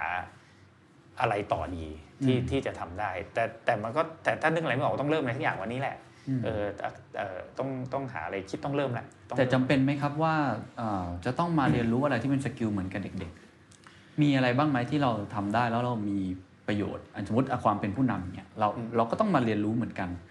เราอาจจะเคยเป็นผู้นำในยุคหนึ่งที่ที่มันทำได้ในในแบบนั้นเช่นพี่โจเคยเขียนเหมือนกันว่าแต่ก่อนอาจจะนั่งหัวโต๊ะแล้วก็ทุบโต๊ะสั่งหรือว่าคิดมาจากตัวเองแล้วก็มองไปข้างหน้าแล้วก็บอกให้ทุกคนทำตามแต่ยุคนี้ความเป็นผู้นำก็ต้องเปลี่ยนเหมือนกันใช่คือคือพี่คิดว่าเราสู้เด็กไม่ได้อยู่แล้วนะคือไม่มีทางเลยคือคือถ้าใครไม่เชื่อเราไปเล่นเกมออนไลน์ก็ได้ยังไงก็ไม่รอดพี่เล่น พับจี อ่ะมันก็แบบเขากดแป๊กโดนยิงแป๊กโดนยิงแล้วมันคนละทักษะกันเลยอ่ะดังนั้นเนี่ยคือจะถ้าจะไปคือง่ายๆถ้าเราเป็นคนยุคพี่เนี่ยทำถ้ายกตัวอย่างทำทีวีอ่ะเราจะไปเข้าใจพวกซีรีส์วายได้ยังไงไม่มีทางเราไม่มีทางทำข่าวอะไรพวกนั้นได้เลยใช่ไหมดังนั้นเนี่ยถามว่าเราควรจะต้องทำอะไรอ่ะคือมันก็มีหลายมุมมากถ้าคิดสนุกๆนะเช่นเราก็ต้องทำอะไรในเซกเมนต์เราอ่ะเพราะเราอาจจะเข้าใจดีสุดใช่ไหมคนทำทีวีก็อาจจะไปทำอะไรจัดคอนเสิร์ตไนตี้อะไรก็ได้คือคือคือมันจะเป็นกลุ่มที่ที่เราเข้าใจมากที่สุดก่อนยกตัวอย่างอันที่หนึ่งนะครับหรืออันที่สองพี่คิดว่าคือคนมันจะถอยกลับมาที่พี่ว่าไม่ใช่ว่าเราทำอะไรดีเพราะมันคงลิสต์ได้หลายอย่างเช่นหมอเอาถ้าสมมติว่ามี โดนโดนเทคโนโลยี disruption มาเราควรจะทำอะไรดีพี่ว่านั้นเป็นเป็นคำถามแล้วแต่แล้วแต่อุตสาหกรรมอุตสาหกรรมแต่มันต้องกลับมาที่ตัวเองก่อนว่าเฮ้ยเราเนี่ยเป็นเราอ่ะมีถ้าภาษาคุณมนตรีปังศิริคือมี ability to learn ไหมมันเป็นเรื่อง mindset เราเราทำอะไรไม่เราเฮ้ยเราแก่แล้วเราทำอะไรไม่ได้เออเอาหัดง่ายๆก่อนนะถ้าไม่เคยวิ่งสิบโลลองวิ่งสิบโลให้ได้ไหมโอ้ยไม่ได้แก่แล้วเดี๋ยวเข่าพังอะไรจะเจอได้ยินตอนนี้เราต้องหาลองทำอะไรที่มันเป็นอะไรที่ไม่ไม่ต้องพูดถึงแบบอะไรที่มันยากหรือว่ามันไกลตัวมากนะเป็นงานอะไรครับเออเอาแค่เอาแค่ทำให้เราลองทำอะไรที่เราคิดว่าเป็นไปไม่ได้ให้ได้บ้างในในในยุคเราอ่ะเออเช่นเฮ้ยเรายังไม่เคยเล่นไอ้พวกโซเชียลมีเดียอะไรทั้งหลายเลยลองไหมเออลอง สี่ห้า อันเนี่ยเออลองดูเป็นยังไงหรือหรือ physically ท้าทายตัวเองวิ่งสิบโลได้เอาจริงๆกับพี่เปลี่ยนชีวิตครั้งหนึ่งก็คือว่าตอนที่วิ่งสิบกิโลได้ครั้งแรกเนี่ยเรารู้สึกเลยคือเราพี่ไม่เคยคิดว่าตัวเองจะวิ่งได้ตอนหนุ่มที่สุดก็วิ่งได้สองโลตอนที่ไปท้าทายตัวเองนะเราวิ่งได้สิบโลเนี่ยมันมีความรู้สึกว่าเฮ้ยเราทำในสิ่งที่ตัวเองบล็อกตัวเองว่าทำไม่ได้เราน่าจะทำอย่างอื่นได้นี่หว่าอ๋ออ๋อเพราะมันมันมีจุดเริ่มต้นใช่เราน่าจะทำอย่างอื่นได้นี่หว่าวอลต์ดิสนีย์มีมีมีคำมันหนึ่ง it's fun to do the impossible เฮ้ยพอทำ the impossible ของตัวเองได้นะเพราะไม่งั้นเราจะพึ่งคนอื่นอะไรมันยากเอาของตัวเองให้ได้วิ่งสิบโลให้ได้เนี่ยซึ่งพี่เชื่อว่าทุกคนวิ่งได้ถ้าพี่วิ่งได้ว่าพี่เคยวิ่งพี่เคยวิ่งไม่ได้มาก่อนแล้วเคยอ้วนมากเออดังนั้นเนี่ยพอวิ่งได้เสร็จเฮ้ยเราทำอะไรดีวะสิ่งที่เราไม่เคยคิดว่าจะทำมันปลดล็อกมาเลยเราเราก็จะเริ่มมองหาอันต่อไปละสิ่งที่เราท้าทายไอ้พี่ว่ามันเป็นเรื่องตรงนี้มากกว่าที่ที่ทำให้ mindset เรายังหนุ่มอยู่เรายังท้าทายเหมือนเหมือนเด็กๆอ่ะให้ทำอะไรก็ได้อ่ะนี่เรามันลูกวัวไม่กลัวเสือเราดันเป็นวัวแก่เราจะกลัวเสือไม่รู้เสือไหมเราได้ยินเสียงแว๊บๆเราก็กลัวหมดละดังนั้นเนี่ยเราจะทำอะไรได้เอ๊ะหนังสือนี่ก็เหมือนกันก็ไม่เคยคิดว่าเขียนหนังสือได้เคยเขียนไปเล่มนึงตั้งนานแล้วตอนนั้นมันมีเรื่องเขียนก็เขียนเออแล้วก็เขียนเขียนคอลัมน์มาสองอาทิตย์เขียนชิ้นนึงให้ประชาชาติก็ทรมานมากเลยโดนทวงมันสุดท้ายคนอื่นมันเขียนได้ยังไงว่าแบบเรานี่แบบนึกเรื่องก็ไม่ออกเขียนบางทีก็เขียนส่งๆไปจนตอนหลังต้องขอเขาหยุดเขียนว่าเขียนไม่ออกช่วงโควิดเนี่ยก็หาแรงบันดาลใจว่าเราอยากทำอะไรที่เรียกว่าวิชาจิ๋วไมโครมาสเตอรี่คืออยากฝึกอย่างนี้แหละอยากทำในสิ่งที่ไม่เคยทำได้ก็เฮ้ยเขียนอยากเขียนให้ลูกตอนนั้นก็คือลูกไม่อ่านหรอกแต่อยากเขียนไว้ใน Facebook แล้วเผื่อเขาจะมาอ่านก็เปิดเพจดูแล้วลองเขียนดูพอมีความรู้สึกว่าเขียนให้ลูกอ่านมันก็มีมี passion บางอย่างก็ไม่เหมือนตอนที่เขียนหนังสือพิมพ์ช่วงนั้นใช่อันนั้นมันไม่มี passion มันเขียนแบบทรมานเออแต่นี่อยากเขียนเก็บให้ลูกอ่านแล้วก็เอ้ยเขียนสักพักนึงมันมีคนมา follow ก็ต้องเขียนให้มันดีหน่อยไม่ได้เขียนซีซัวก็พยายามเขียนเป็นบทความแล้วก็เริ่มเป็น community ขึ้นมาก็เริ่มมีมีภารกิจแล้วเราก็ลองเนี่ยลองดู what is the impossible ของการเขียนหนังสือเขียนมันทุกวันได้มั้ยดูซิว่าเราจะหมดแรงเมื่อไหร่ก็พี่เขียนทุกวันสี่เดือนครึ่งนะเออจนจนคุณเอ็นยุกรมชวนรวมเล่มก็เลยเออรวมเล่มขายหนังสือก่อนช่วงนี้หยุด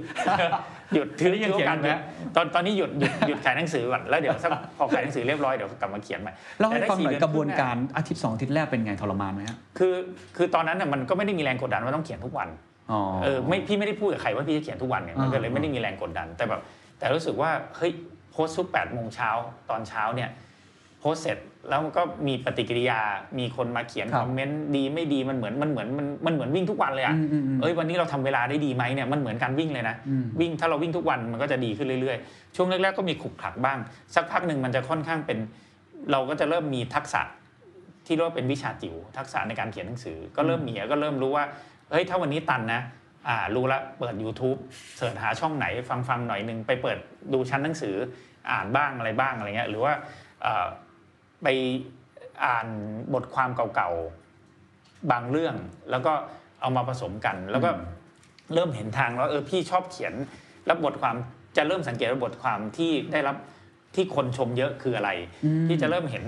เห็นทางเช่นถ้าเขียนเรื่องมีมีมีกรอบอันนึงไว้ว่าเราอยากเขียนเรื่องนี้แต่เอายกตัวอย่างโลกเช่นอาจจะสตีฟจ็อบส์เจฟเบโซสมาก่อนยกตัวอย่างชาวไทยอาจจะเป็นพี่สาธิตคุณธนินอะไรมาเรายกตัวอย่างตัวเองคือมันเหมือนมันปุ๊บปุ๊บปุ๊บถ้าเป็นผู้นำเรื่องนี้เรื่องนี้เอ้ยแล้วเราก็เจอเจอเรื่องนี้เหมือนกันเนี่ยเออมันก็จะมีแบบทัชกว่าเออมันจะมีแบบเห็นภาพใหญ่แล้วมันก็ไทยๆนะไม่ได้ห่างจากเรามากอ๋อแล้วพี่ก็เคยเจอนี่หว่ามันจะมี convincing story เนี่ยเราก็จะเขียนหนังสือได้เราก็จะเริ่มมีมีมีมีสูตรในการเขียนบทความมันก็เรียนรู้อย่างนี้แหละว่าว่าเกิดจากอะไรจะจั่วยังไงดีอะไรเงี้ยเออก็ก็เดิมคิดว่าเดือนหนึ่งก็จะตายเลยนะนี่ได้ตั้งสี่เดือนครึ่งเนี่ยแสดงว่าเราเจออะไรบางอย่างมันก็เป็นทักษะซึ่งถามว่าช่วยมากไหมช่วยเพราะว่าตอนตอนที่เราเขียนแล้ว ถ้าเขียนเยอะๆมันจะมีมีความลื่นไหลของภาษาตอนหลังๆประกาศ เอ ซี บี ทุกฉบับพี่เขียนหมดนะเออเออประกาศช่วงโควิดอะไรทั้งหลายสาร ซี อี โอ ก็ช่วย ซี อี โอ ร่างอะไรคือคนก็ส่งมาให้เพราะเพราะว่าแบบพี่เขียนแล้วก็เพราะเราฝึกทักษะด้านนี้ในคนอื่นไม่ได้ฝึกเอาจริงถ้าอยู่เขียนไปสองเดือนอาจจะฝืดก็ได้เออตอนนั้นเราฝึกจนเหมือนขี่จักรยานเราแบบเราเราคล่องมากในการเขียนอย่างเงี้ยพี่ว่ามันมันเป็นทักษะแบบนี้แหละเออแล้วอีกอันนึงถ้าจะกลับมาว่าคนรุ่นพี่อ่ะทักษะที่มีควรควรจะมีอะไรนอกจากภาวะผู้นำก็คือ communication skill นะ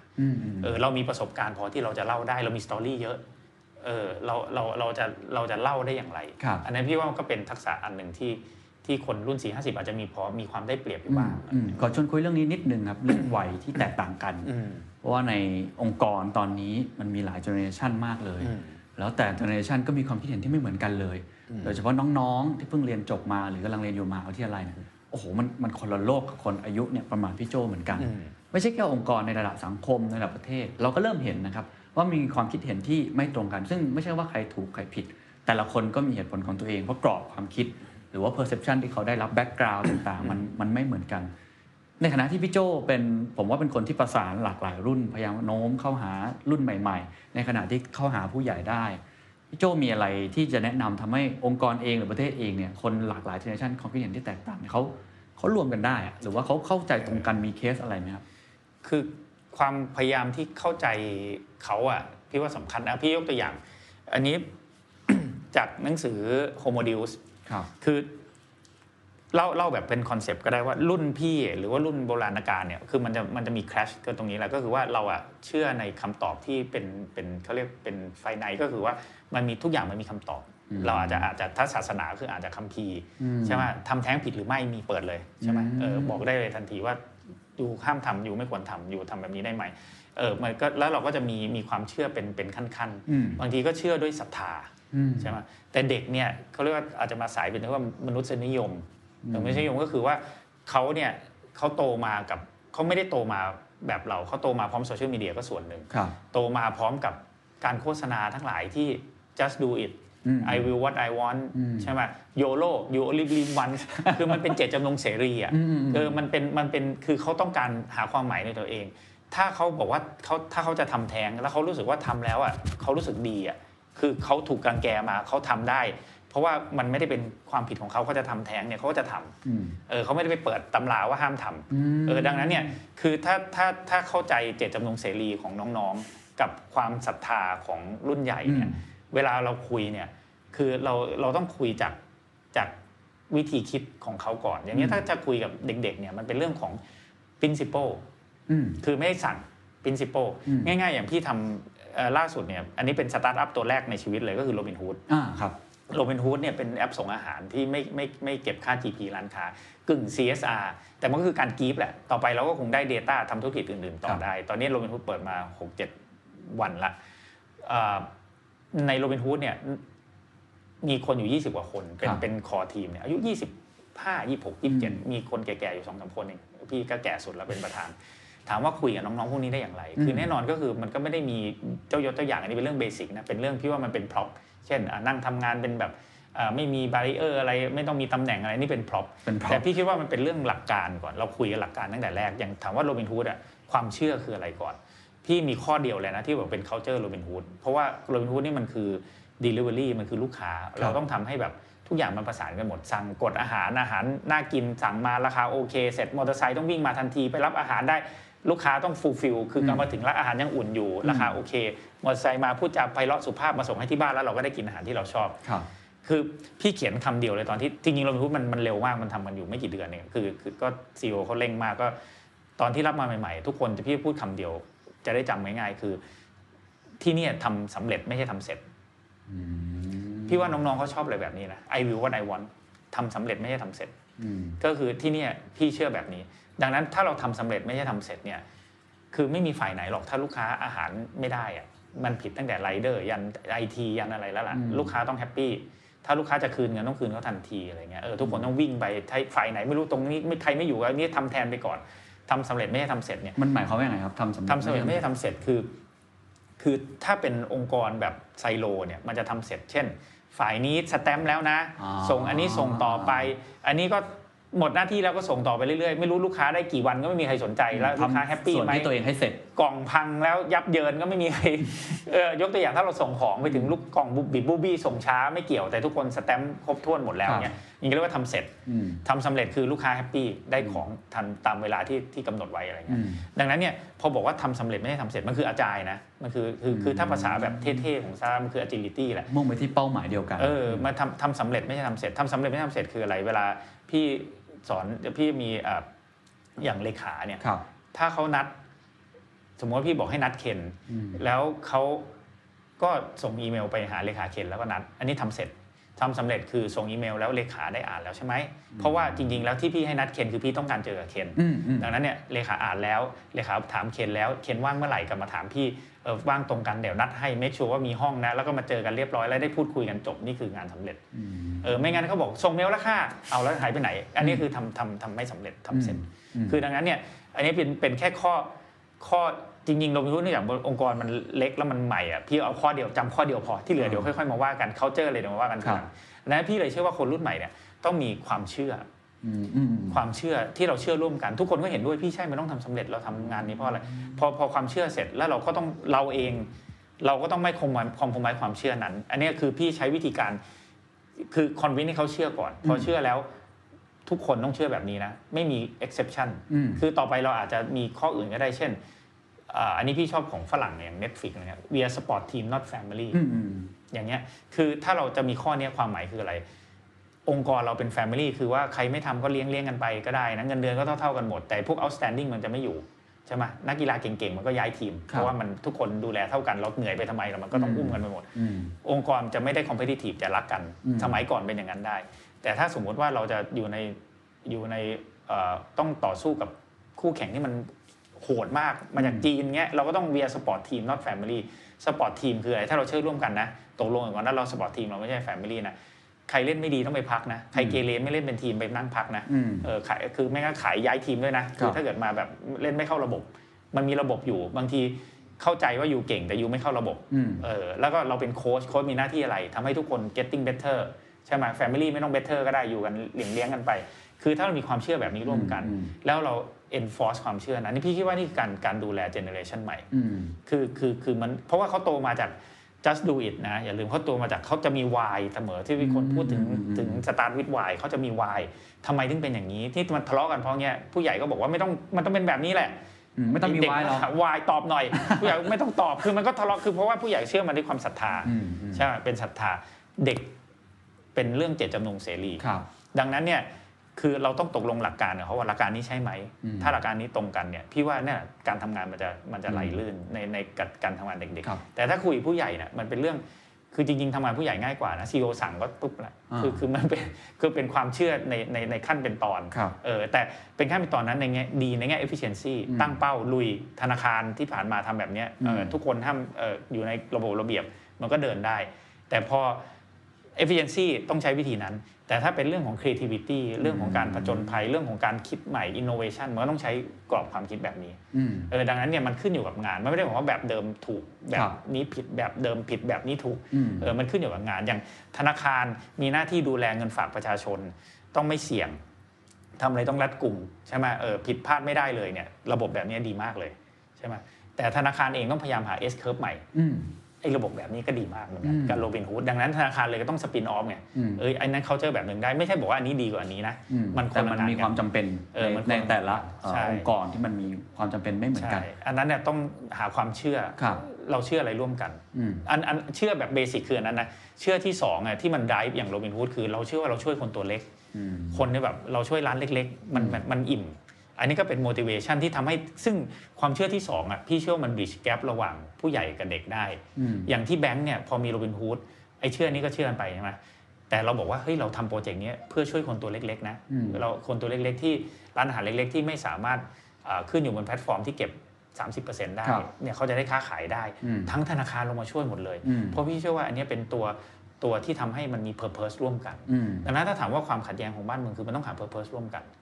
นคืออย่างนี้ที่แบงค์เนี่ยคนอายุเยอะๆที่อาจจะไม่ได้ชอบเด็กคนเด็กๆที่มองคนอายุเยอะว่าเชยเนี่ยพอมี purpose ว่าช่วยร้านเล็กนะออกไปพร้อมกัน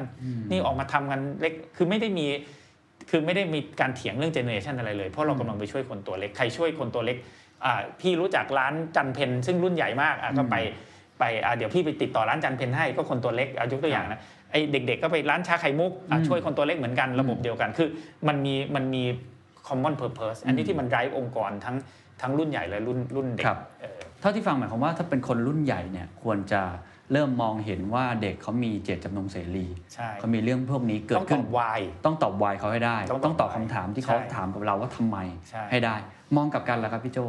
ถ้าเป็นถ้าเป็นเด็กๆเองคนรุ่นใหม่เองที่ก็ต้องเข้าใจผู้ใหญ่เหมือนกันว่าเขาอาจจะศรัทธาวิธีการทำงานแบบนี้ศรัทธาสิ่งที่เขาเชื่อมาแบบนี้ตลอด สี่สิบห้าสิบ ปีเนี่ยเด็กต้องทำอย่างไรเด็กต้อง respect belief ผู้ใหญ่ respect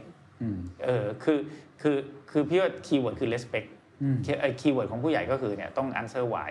แต่คีย์เวิร์ดของเด็กคือต้อง respect คือไม่บอกว่าสิ่งที่เขาเชื่อมานั้นไม่ถูกอย่างอย่างถ้าบอกว่าอันนี้เราพูดถึงในบริบทธุรกิจเช่นถ้าถ้าเด็กๆที่แบงค์บอกเฮ้ยที่แบงค์มันคอนเซอร์เวทีฟแบบนี้ไม่ถูกหรอกแบงค์จะเจ๊งเอานะเพราะแบงค์อยู่ได้ด้วยความน่าเชื่อถือมันคือ trust ใช่ไหมมันมันก็มีมีมีมีความแบบยิ่งเขาเรียกอะไรมีความ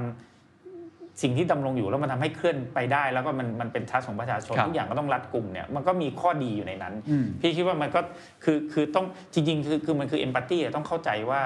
ว่าใครคิดอะไรเออมันคนละกรอบกันเลยไม่งั้นเถียงกันไม่ได้คือที่ดีที่สุดของที่แบงค์คือแยกสอง culture ไอ้ที่ลดผลต้องเสี่ยงก็ต้องมีอย่างนั้นให้ได้เพื่อเราจะได้เจอ new business ของแบงค์ไอ้อันเดิมก็ต้องรักษาให้ดีต้องทำให้ดีอันนั้นก็จะเป็นจะเป็นวิธีเดิมที่ที่ต้องทำให้มี efficiency สูงก็คือเด็กก็ต้อง respect สิ่งที่เขาเชื่อมาตลอดในในในทางธุรกิจถ้าไม่สามารถที่จะ split บริษัทออกมาได้ต้องอยู่ร่วมกันน่ะทำแบบเดิมกันน่ะอยู่ในสังคมเดียวกันน่ะพี่โจ้ว่ามันมีทางออกไหมครับเอ่อก็แนะนำให้ split อยู่ดีเพราะยากยากมากเลยยากมากเลยที่คือคือมันมันคือ culture หนึ่งอ่ะมันคือยกเว้นว่าบริษัทนั้นเนี่ยมีอันเดียวที่พี่คิดว่ามันมันอยู่ร่วมกันได้คือบริษัทนั้นมี crisisคือถ้ามี crisis อ่ะมันจะมี common purpose คือมันต้องหา common purpose ให้เด้อถ้าถ้าจะอยู่ด้วยกันนะมันต้องมี common purpose ช่วง crisis โควิดเนี่ยมันมี common purpose คืออะไรเอาแค่รอดเอาแค่รอดทุกคนช่วยกันไม่ต้องคิดไม่ต้องมีการเมืองประเทศไทยน่าจะเป็นคล้ายๆกันเหมือนก็คือว่าเมื่อไหร่ที่มันสงบมันจะตีกันคือคือจริงๆอาจจะหลายๆประเทศบริษัทหลายๆที่ก็จะเหมือนกันดังนั้นเนี่ยถ้ามันมี common purpose ตอนนั้นคือเอารอดโอ้โหดูดิผู้ใหญ่เด็กแล้วไม่มีใครสนใจอะไรกันหรอกก็ช่วยกันหมดอ่ะใช่ไหมดังนั้นพอรอดหลังโควิดมาแล้วธุรกิจเนี่ยจะหา common purpose ได้อย่างไรเออ common purpose ที่ที่ผู้ใหญ่กับเด็กแชร์ value ร่วมกันเราทำไปเพราะอะไรอย่างเงี้ยซึ่งไม่ง่ายนะเพราะว่าธุรกิจเดิมยุค แปดสิบ เก้าสิบ อ่ะมันก็พูดถึงกำไรไตรมาสหน้าเซลล์มันไม่ได้ motivate เด็กเออดังนั้นเนี่ยแยกได้คนจะแยกแต่ถ้าแยกไม่ได้เนี่ยมันจะต้องหาอะไรบางอย่างที่ที่ไอ้ตัวเลขก็ต้องไล่ไปนะแต่เราทำเพื่ออะไรเดี๋ยวลืมเด็กถามเรื่อง why เราเราเราพยายามจะทำอะไรให้มันดีขึ้นเลยเนี่ยเราเราพยายามจะคือคือเล่าเรื่องนึงแล้วกันไม่เกี่ยวกับบริษัทรวมนะแต่เกี่ยวกับอันนี้น่าจะเป็นอ่ามาจากเอ๋มั้งเอ๋นิ้วกลมเหมือนกันมั้งก็คือเชฟที่เบื่อมากมันอาจจะเทียบกับองค์กรใหญ่ๆก็ได้ทำเหมือนเดิมทั้งวันขายของมีโต๊ะยี่สิบล้านก็ขยายอะไรไม่ได้มากหรอกก็ได้เงินเท่านี้กำไรเท่านี้เออวันๆก็ไม่ได้ไม่ได้ไม่วันนึงคนสิบแปดคนบ้างสิบหกคนบ้างไม่ได้มีอะไรมีนิ่งกับชีวิตนี่มันตื่นเต้นเลยเขาก็เบื่อถามว่าเขาเปลี่ยน purpose ตัวเองยังไงเอ๊ะแทนที่จะนับจริงๆการนับก็สำคัญนะแทนที่จะนับว่าไอ้นับตรงๆเลยว่าขายดีเท่าไหร่เนี่ยลองนับอ้อมบ้างมั้ยเช่นนับว่าวันนี้ทำกับข้าวแล้วเนี่ยมีคนบอกเฮ้ยแม่งอร่อยชิบหายเลยกี่คนเราอยากได้สักสิบคนเปลี่ยนมาตรวัดเอออยากได้สักสิบคนนะก็วันแรกก็อาจจะไปลองดูแม่งได้ห้าคนเองมีคนบอกอร่อยไม่นับนะเออก็อร่อยดีเนี่ยไม่นับต้องแบบโอ้ยอร่อยสุดๆอะไรเงี้ยอร่อยจัดอร่อยแบบฟินเนี่ยมันก็จะมันเป็นเกมเวทมันก็จะแข่งไปแบบคือชีวิตก็จะตื่นเต้นแล้วโอ้ยวันนี้ได้เก้าคนเองพรุ่งนี้ต้องหาสูตรใหม่ละมันจะจุดไฟให้ตัวเองเนี่ยมันเหมือนมันเหมือนเปลี่ยน purpose จากจากพี แอนด์ แอล ซึ่งมันไปไหนไม่ค่อยไกลเนี่ยเป็น happiness ของลูกค้าซึ่งจริงๆก็ทำเหมือนเดิมก็ผัดกับข้าวเหมือนเดิมนะแต่มันจะมีความอยากใช่ไหมมันมีความอยากเออมีความอยากจะทำอ่ะเออคืออุดมแต้พันธุ์นี้เคยบอกพี่เขียนในหนังสือเหมือนกันว่าอุดมเป็นคนที่ทำพูดในที่สาธารณะได้ดีเขาบอกว่าการพูดที่สาธารณะที่ดีอ่ะไม่ต้องมีอะไรก็ได้แต่ที่มีแน่ๆต้องมีคือความอยากจะเล่าถ้าไม่มีความอยากจะเล่ามันก็จะเป็นงานธรรมดาที่ไม่จับใจคนดังนั้นเนี่ยเรามีความอยากจะทำกับข้าวไหมถ้าเรามีความอยากทำกับข้าวนะงานมันก็จะ เป็นงานที่ไม่ธรรมดาแต่เราทำทำไปผัดมันก็เป็นอย่างนี้ทั้งวันเนี่ยก็จะเป็นแบบนี้องค์กรก็จะเหมือนกันนะถ้าเราทำเป็นรูทีนไม่มีความอยากจะทำเนี่ยมันคือวายอ่ะเออมันก็จะเป็นองค์กรที่ตีกันไปเรื่อยๆแต่ถ้ามันมีความอยากร่วมกันเนี่ยโรบินฮูดนี่ชัดเจนมากอยากจะช่วยคนตัวเล็กรู้สึกว่าธนาคารที่เป็นคนตัวใหญ่ๆแบบฮัมโบลงมาช่วยคนตัวเล็กๆซึ่งตอนนี้กำลังเดือดร้อนเยอะไปหมดร้านค้าเล็กๆรายเดอร์เล็กๆทั้งองค์กรไม่ว่าอายุหกสิบจนถึงอายุยี่สิบกว่าช่วยกันหมดเลยคือเป็นเป็นแบบพี่ว่าเป็นโปรเจกต์ที่เจ๋งมากเลยสำหรับธนาคารไทยพาณิชย์ซึ่งอยู่มาร้อยกว่าปีนะเออพี่เป็นเป็นโปรเจกต์ที่มีความสุขมากเลยพี่ๆน้องๆอะไรคุยกันช่วยกันแบบเทสนู่นเทสนี่สาขากดปุ่มปั๊บลุยเลยอะไรประมาณนี้พี่ว่ามันเป็นมันมันก็มีมีต้องหา element นี้ให้เจอถ้าจะอยากให้มันเคลื่อนไปทั้งอันนะครับคือพี่โจ้เชื่อว่าจริงๆคนที่ผ่านประสบการณ์มาเยอะศรัทธาเรามาเยอะก็พร้อมเปลี่ยนแปลงถ้าเราเปลี่ยนมาตรวัดอะไรบางอย่างเขาจะทำสิ่งเดิมก็ได้ใช่ใช่แค่เรามีเรื่องของมาตรวัดอันใหม่ลงไปที่วายมากขึ้นใช่คือคือคือถ้าอย่างคนบางอย่างก็ก็มีคนเคยเล่าเคสนี้ก็พี่ก็ชอบนะงานกฐินก็ยังมีอยู่ก็ได้เหมือนเดิมงานกฐินที่แบบโอเคเด็กอาจจะเหมือนโบราณแต่ให้เด็กมันจัดจะได้รสชาติอีกแบบหนึ่งกฐินก็ได้ใช่ไหมมาตรวัดกฐินเดิมได้เลสฟันได้เท่าเดิมแต่ให้เด็กจัดมันก็อาจจะเฮ้เต้นแบบอาจจะเป็นเพลงคนละแบบที่เราไม่คุ้นอะไรเงี้ยมาแบบใช่ไหมเคป๊อปอะไรเออเคป๊อปก็ได้เนี่ยแต่กฐินก็ยังอยู่ความสนุกของเด็กก็ได้ไปด้วยกันได้ใช่ไหมเออขึ้นอยู่ว่าเราอยากจะเราอยากจะเราเราจะดีไซน์กิจกรรมแบบนี้ได้อย่างไรเพราะฉะนั้นต้องเนี่ยพยายามหามาตรวัดใหม่ๆที่เกิดขึ้นเมื่อกี้เห็นพูดถึงโรบินฮูดเห็นพี่โจ้บอกว่าอยากจะเล่าเพิ่มดีเทลนิดนึงว่ามันมีความยากลำบากความท้าทายเยอะเรียนรู้อะไรบ้างเออเป็นคือพี่ไม่ได้อยากทำตั้งแต่แรกนะก็คือ ซี อี โอ ช่วงโควิดเนี่ยซีอีโอเขาคงสั่งอาหารแล้วเขามีไอเดียซึ่งอันนี้พี่ว่านี่คือเป็นเคล็ดลับอันหนึ่งของการทำสตาร์ทอัพเหมือนกันนะต้องมีคนที่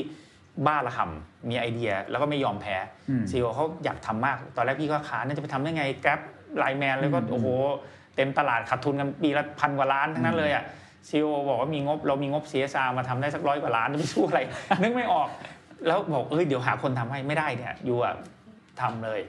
พี่เลยเป็น employee ศูนย์ ศูนย์ หนึ่งก็หนีไม่ออกก็แบบ ก็อ่ะลุยก็เริ่มเริ่มก็เริ่มคิด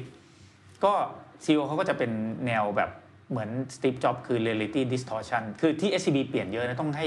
ให้ให้ต้องแบบให้เครดิต ซี อี โอ เยอะมากเขาเป็นคนที่แบบreality distortion อะไรที่สิบเดือนเขาจะบอกว่าสามเดือนพอ คือสตีฟจ็อบส์เป็นอย่างนี้เลยนะแล้ว perfectionist สามเดือนคือต้อง perfect ด้วยตอนนั้นก็มีทีม ไอ ที ก็ลงแขกกันมาช่วยกันทำเอาจริงๆพอทำสามเดือนแล้วเนี่ยทำได้แต่นึก business model ไม่ออกเพราะว่ามันทำเสร็จมันเป็น เอ็ม วี พี อย่างแรกเนี่ยมันก็มีบั๊กเยอะแหละจะปล่อยไปเลยนะแก๊ปมันก็ perfect แล้วมันเหมือนที่เทียบเป็นกีฬาโอลิมปิกเราปล่อยถ้าเป็นภาษาสตาร์ทอัพปล่อย เอ็ม วี พี ไปแพ้แน่นอนเพราะว่าใน standard เขาคาดหวังสูงมากก็ต้องเทสกันซีลบอกไม่ได้เพราะว่าเราเป็นแบงค์ด้วยแล้วก็ข้างนอกมันเป็นโอลิมปิกเราต้องสเตจเทสต่อเอามอเตอร์ไซค์มาให้เยอะที่สุดให้สาขาลองสั่งดูวันหนึ่ง ห้าพัน ดูซิว่าล่มไหมระบบช่วงแรกก็ล่มนะ เละเทะมากก็แก้ไปโดนอัดไปเรื่อยๆแล้วพี่ก็ไปเดินคุยกับร้านใหญ่ๆเพราะว่าเราก็คิดแบบอันนี้ก็การเดินเนี่ยมีประโยชน์มากช่วงแรกพี่เป็นซีเนียร์สุดก็อ่าเดี๋ยวเราถ้าเราจะไปสู้กับแกร็บไลน์แมนเนี่ยเราต้องมียอดดังนั้นคิดง่ายไงอันเนี้ยไม่รู้ต้องตีมือตัวเองโดนกี่ครั้งก็ชอบไปชอบไม่รู้จักจำว่าจริงๆมันต้องเอาทางยากไว้ก่อนแต่พอเราคิดง่ายคือว่าเราก็ไปหาบริษัทใหญ่ๆสิที่เขามีสามแบรนด์สิบแบรนด์แล้วก็มีมีร้านเยอะๆเราคุยครั้งเดียวเราก็น่าจะได้อะไรเยอะแยะใช่ไหมแล้วเราคือไปถึงจริงๆก็จะเจอบริษัทใหญ่ก็จะรู้ว่าอุปสรรคเยอะเช่น Grab พวกนี้ก็ดูแลบริษัทใหญ่ดีมีโปรโมชั่นเราก็ไม่มีเงินสู้เขาไม่ได้เทคนิคก็ยากบางที่เขาขอต้องมี iPad วางหน้าร้านสองร้อยตัวเงี้ยเราเอาเงินที่ไหนไปทำอ่ะทำไม่ได้ไงแล้วพี่ก็สมสารกลับมาแต่น้องๆอ่ะคือแบ่งกันน้องๆเข้าไปเดินร้านเล็กพี่ร้านเล็กเขาเขาอยากมากเลยพี่เมื่อไหร่จะขึ้นเพราะว่าเขาแบบเขาไม่ได้หวังเออเขาไม่ได้มีอะไรแล้วเขาเสียอยู่ สามสิบเปอร์เซ็นต์ บางร้านไม่กล้าขึ้นเลยแบบอยากขาย delivery แต่แบบโดนสามสิบอยู่ไม่ได้เพราะเขามาจิ้นเขาสิบกว่าร้านเล็กรักเราอยากทำอยากทำใช่ไหมเออก็ก็เลยเริ่มค่อยๆเข้าใจมากขึ้นว่าเฮ้ยเราเรามีอาจจะมีตลาดก็ได้มันมีรายร้านที่ไม่อยู่บนนั้นเพราะมันขึ้นไม่ไหวแต่เราไม่เก็บ จี พี นี่นะเออก็เลยก็เลยค่อยๆเปลี่ยนเนี่ยก็ไม่ได้ไปเข้าหาร้านใหญ่เออเข้าหาร้านเล็กใช่ตื่นเต้นจากเดิมวัดเป็นวอลลุ่มเหมือนเชฟคนนั้นเลยมาวัดเป็นร้านเล็กแฮปปี้เนสของร้านเล็กเฮ้ยถ้าเราได้ร้านเล็กแล้วมันแล้วพอพูดกับน้องๆน้องๆตาลุกโพลงเลยพี่เฮ้ยมันเขารู้สึกว่าตัวเองมีประโยชน์จริงในเชิงการตลาดมันก็เหมือนเรา differentiate ด้วยนะฮะใช่มันไม่เหมือนกันแล้วแล้วแล้ววันนึงคุณตูนสุเทพพันธ์เนี่ยก็ส่งวิดีโออันนึงมาเป็นของแจ็คหม่าแจ็คหม่าเนี่ยตอนที่เขาโตใหม่ๆตอนจะเข้า ไอ พี โอ ก็คืออาลีบาบาเนี่ย เขาคือแอป for small guys เขาเนี่ยตอนนั้นทำไมคนถึงเชียร์แจ็คหมาเยอะเพราะเขาช่วยคนตัวเล็กช่วยช่วย เอส เอ็ม อี เล็กๆแบบไม่เก็บตังค์ทำให้ค้าขายบนอินเทอร์เน็ตได้ฮะเมืองจีนเนี่ยเจริญคือคน เอส เอ็ม อี รักแจ็คหมามากเฮ้ยหลงผมพี่เห็นแอป for small guys มันคือเราเลยว่ะเนี่ยพี่ก็เลยขออนุญาตยืมแปลมาเป็นแอปเพื่อคนตัวเล็กอ่าเออแอปเพื่อคนตัวเล็กก็มาจากอันนี้ใช่มาจากแจ็คหม่าเลยแล้วก็แบบมันมันดูแล้วแบบอะดรีนาลีนมันพุ่งเลยนะว่าที่เราแบบเฮ้ยเราได้ทำโปรเจกต์แบบเราบอกน้องๆไม่มีใครจะโชคดีขนาดเราแล้วนะอยู่ดีๆแบงค์ฟันดิ้งขนาดนี้มาโดยที่แบบไม่ต้องมาวัดรายได้นะทำให้ให้ทำให้ร้านเล็กเนี่ยแบบเขาแฮปเขาแบบรู้สึกมีรายได้ช่วยไรเดอร์หมื่นคนร้านเล็กสองหมื่นรายเนี่ยเนี่ยเราก็เลยเริ่มโปรเจกต์มาด้วยแบบด้วย purpose เนี่ยพี่อาจจะพูดเล่าทฤษฎีบรรยายหลายอย่างมาอันนี้เป็นครั้งแรกที่เฮ้ยเห็น purpose ชัดมากเลยเออแล้วแบบทุกคนเนี่ยเล่าเล่ามันเริ่มด้วย purpose มันเริ่มจากศูนย์ด้วยเลยใช่ช่วยคนตัวเล็กแล้วเนี่ยคุยกับตั้งแต่ไปเล่าให้ใครฟังในแบงค์เฮ้ยช่วยคนตัวเล็กลุยไปเล่าให้ ซี อี โอ เล่าให้ President เฮ้ยใช่เลยไปเล่าให้บอร์ดบอร์ดก็แบบปึ๊บชอบคือเพราะว่ามันแบบคือเราทุกคนมีเราเราอยากทำแบบนี้อยู่แล้วแต่เรานึกไม่ออกปกติเราทำ ซี เอส อาร์ แบบง่ายๆอันนี้มันคือ ซี เอส อาร์ แบบแบบแบบแปลกมากอ่ะเออซึ่งก็แต่มันเพิ่งเริ่มได้เจ็ดวันนะมันก็ยังแบบค่อยๆเริ่มอันนี้ทดลองใช้อยู่แต่ก็การตอบรับก็ดีเลยแต่มันก็เป็นการเรียนรู้แล้วต่อไปต่อยอดได้อีกเยอะมากต่อไปเราทำธุรกิจอะไรก็ได้อีกเต็มเลยจากจากสิ่งที่เรามีอยู่วันนี้แต่ตอนนี้ก็ยังเป็นเบบีอยู่ค่อยๆเรียนมันก่อนเออการเรียนรู้เยอะเรียนรู้การทำงานกับเด็กเรียนรู้เรื่อง purpose แบบชัดๆเรียนรู้ของการท่านนึกอะไรไม่ออกต้องเลือกทางยากเรียนรู้จากการใช้วิชาเดิมคือเดินเยอะๆเดินไปเจอแล้วเราจะรู้ว่าคือถ้าเรานั่งนะมีคนรายงานบอกว่าร้านใหญ่ไม่เอาร้านใหญ่อันนี้เราอาจจะไม่รู้แต่ถ้าไปโดนร้านใหญ่เขาปฏิเสธมาเองเนี่ยเราจะต้องทำไงดีเออแล้วเวลาเรียนรู้จากเดดไลน์คือแรงบันดาลใจยิ่งใกล้เดดไลน์ก็ยิ่งอะไรอย่างเงี้ยคือมันจะมีความทุกครั้งโปรเจกต์ใหม่ๆมันจะมีการเรียนรู้เสมอเลยนี่พี่สนุกมากเลยคือมันอันนี้พูดได้แล้วว่ามันรอดมันไอ้ห้าเดือนนี่แบบโดนทุบตีน่วมมากเลย ซี อี โอ เขาก็บีบทุกวันนะเขาเป็นคนที่เหมือนสตีฟ จ็อบส์เลยพี่เหมือนแบบหวังว่าพี่เหมือนโจนาธาน ไอซ์คือแบบคือแบบโดนโอ้ยแบบทุกมุมอะเทสเองอันนี้ไม่ได้ส่งมาโทรมาอะไรเงี้ยคือคือเขาเป็นคนที่แบบ perfectionist ซึ่งมันดีเออซึ่งทำให้แบบเออสนุกมากเลยนะห้าเดือนเนี่ยห้าเดือนเราทำออกมาได้อะเออมันก็แบบเออเนี่ยแล้วแล้วตอนตอนนี้ออกมาสู่ท้องตลาดแล้วใช่มองไปในอนาคตข้างหน้าเอาว่ากันตามตรงนะครับมันเป็นสงครามมากนะครับฟู้ดเดลิเวอรี่เนี่ยหลายเจ้าสู้คนเดียวไม่ไหวต้องเมิร์จกันด้วยบางเจ้ามาจากต่างประเทศอินโดนีเซียหลายเจ้าก็ทุ่มเงินทุ่มโปรโมชั่นไปเอ็กคนนู้นเอ็กคนนี้เราเอาอะไรไปสู้ครับเนี่ยเราใช้ความอยากช่วยคนตัวเล็กมันมันรอดไหมครับซึ่งเราเริ่มเห็นทางแล้วแต่เวิร์กไม่เวิร์กเนี่ยเดี๋ยวต้องรอดูก็คือว่าในที่สุดแล้วการตลาดที่เจ๋งที่สุดในชีวิตถ้าเราเคยทำได้ก็คือ word of mouth ถ้าถ้ามีคนพูดให้เราโดยที่เราไม่ต้องไปทำคือเราก็ต้องทำท่ามาตรฐานแล้วต้องมีโปรโมโค้ดต้องทำอะไรแต่เวิร์ดออฟเมาส์ของร้านเล็กคือถ้าเขารู้สึกว่าเฮ้ยสั่งกับ Robinhood เนี่ยเขาได้เต็มเม็ดเต็มหน่วยเขาก็จะไม่ขึ้นราคาลูกค้าลูกค้าก็จะได้ราคาที่ถูกลงเพราะตอนนี้ถ้าโดน สามสิบเปอร์เซ็นต์ ร้านเล็กเขาจะขึ้นหรือลดปริมาณอาหารดังนั้นถ้าคือถ้าเราก็ช่วยตรวจได้แหละถ้าเขาถ้าเขาทำในสิ่งที่เขารักได้ก็คือว่าราคาคือร้านไม่ชอบขึ้นราคาหรอกลูกค้าเขาทั้งนั้นแหละไม่ต้องขึ้นใช่ไหมราคาส่งเราจะเริ่มถูกแล้วเพราะราคามันมันมันมันมันมันเมื่อเทียบกับอื่นราคาร้านถ้าเราไม่เก็บ จี พี จะถูกปริมาณอาหารได้ใช่ไหมแล้วร้านเล็กเนี่ยถ้าสั่งผ่านเขาเนี่ยไอ้สั่งผ่านโรบินฮูดเนี่ยเขาได้เต็มร้อยหนึ่งได้ร้อยไม่ให้ร้อยหนึ่งได้เจ็ดสิบเขาอ่ะจะมีคนเขาจะเป็นคนพูดบอกลูกค้าอย่างครั้งหน้าสั่งโรบินฮูดนะที่เห็นแล้วมีบางร้านเนี่ยทำป้ายเล็กๆเลยนะเสียบไปในใน delivery อันหนึ่งด้วยบอกว่าครั้งหน้าสั่งเรียนหุ้นนะคะอะไรเงี้ยเพราะว่าเขาได้กำไรดังนั้นเนี่ยพี่เลยคิดว่าตอนนี้เราต้องเพิ่มร้านเล็กให้เยอะที่สุดเอออยากคุยกับไรเดอร์ขี่มอเตอร์ไซค์ไรเดอร์อยากแคปแถวนี้ใช่ไหมช่วยเราหาร้านเดี๋ยวให้ incentive เออร้านเล็กๆทั้งหลายเนี่ยที่ไม่เคยขึ้นเราไปสอนเลยนะสาขาพี่อยากคิดดูสาขาที่คนบอกว่าเฮ้ยอนาล็อกสาขาเรานี่คือกำลังสำคัญเลยนะตั้งแต่ไปหาร้านถ่ายรูปให้ด้วยนะเราทีมมาร์เก็ตติ้งเราไปเทรนสาขาให้ถ่ายรูปฟู้ดคือถ่ายรูปฟู้ดมันไม่ได้เหมือนถ่ายรูปธรรมดามันต้องมีแสงเงาอย่างไรอย่างเงี้ยเออสาขาพี่ถ่ายรูปฟู้ดได้ทุกสาขา ไปช่วยร้านร้านก็รักมากเลย ไปช่วยเนี่ยเอาขึ้นให้เพราะบางร้านกดไม่เป็นรับออเดอร์ยังไงอะไรเงี้ยสาขาแบบมีปัญหาเข้าสาขาได้นี่คือพลังของของ เอส ซี บี เทรนนิ่งมอเตอร์ไซค์อ่ะที่อื่นเนี่ยเขาเทรนแบบมอเตอร์ไซค์จุดแข็งโรบินฮูดลองสั่งดูดิว่ายสวยมากเราพูดจากเพราะมากเพราะว่าเรามาที่เป็นจุดแข็งแล้วเรามาเทรนที่ เอส ซี บี Plaza เลยคนรู้สึกแตกต่างเลยเพราะว่าสอนการว่ายนี่เหรอฮะที่อื่นเนี่ยเขาจะเทรนแค่ในออนไลน์เราเทรนเรื่องฟู้ดแฮนเดิลลิ่งต้องยังไงพิซซ่าต้องวางยังไงเราเทรนเรื่องมารยาทเราเทรนว่าเรากำลังช่วยคนตัวเล็กๆอยู่โอ้โหไรเดอร์เราเนี่ย มีรู้ common purpose เนี่ยแชร์กันให้หมดเขาก็รู้สึกว่าเขาด้วยทำอะไรมีประโยชน์ด้วยยกระดับเขาแน่นอนไรเดอร์เราขับหลายที่ซึ่งก็ดีเราก็จะยกระดับไรเดอร์นี่เราเทรนมาหมื่นคนนะนี่ก็ดูที่ทีมแบงค์เนี่ยไม่ได้นอนแบบไม่ได้หยุดกันเจ็ดวันมาไม่รู้กี่เดือนนะเทรนให้ได้หมื่นคนนะเทรนได้ทีละสามร้อยทุกวันครึ่งวันว่างวันหนึ่งบ้างเนี่ยคือมันเป็นงานอนาล็อกมากนะอันนี้คืออาจจะเป็นประโยชน์ของคนอายุห้าสิบนะหรือว่าองค์กรที่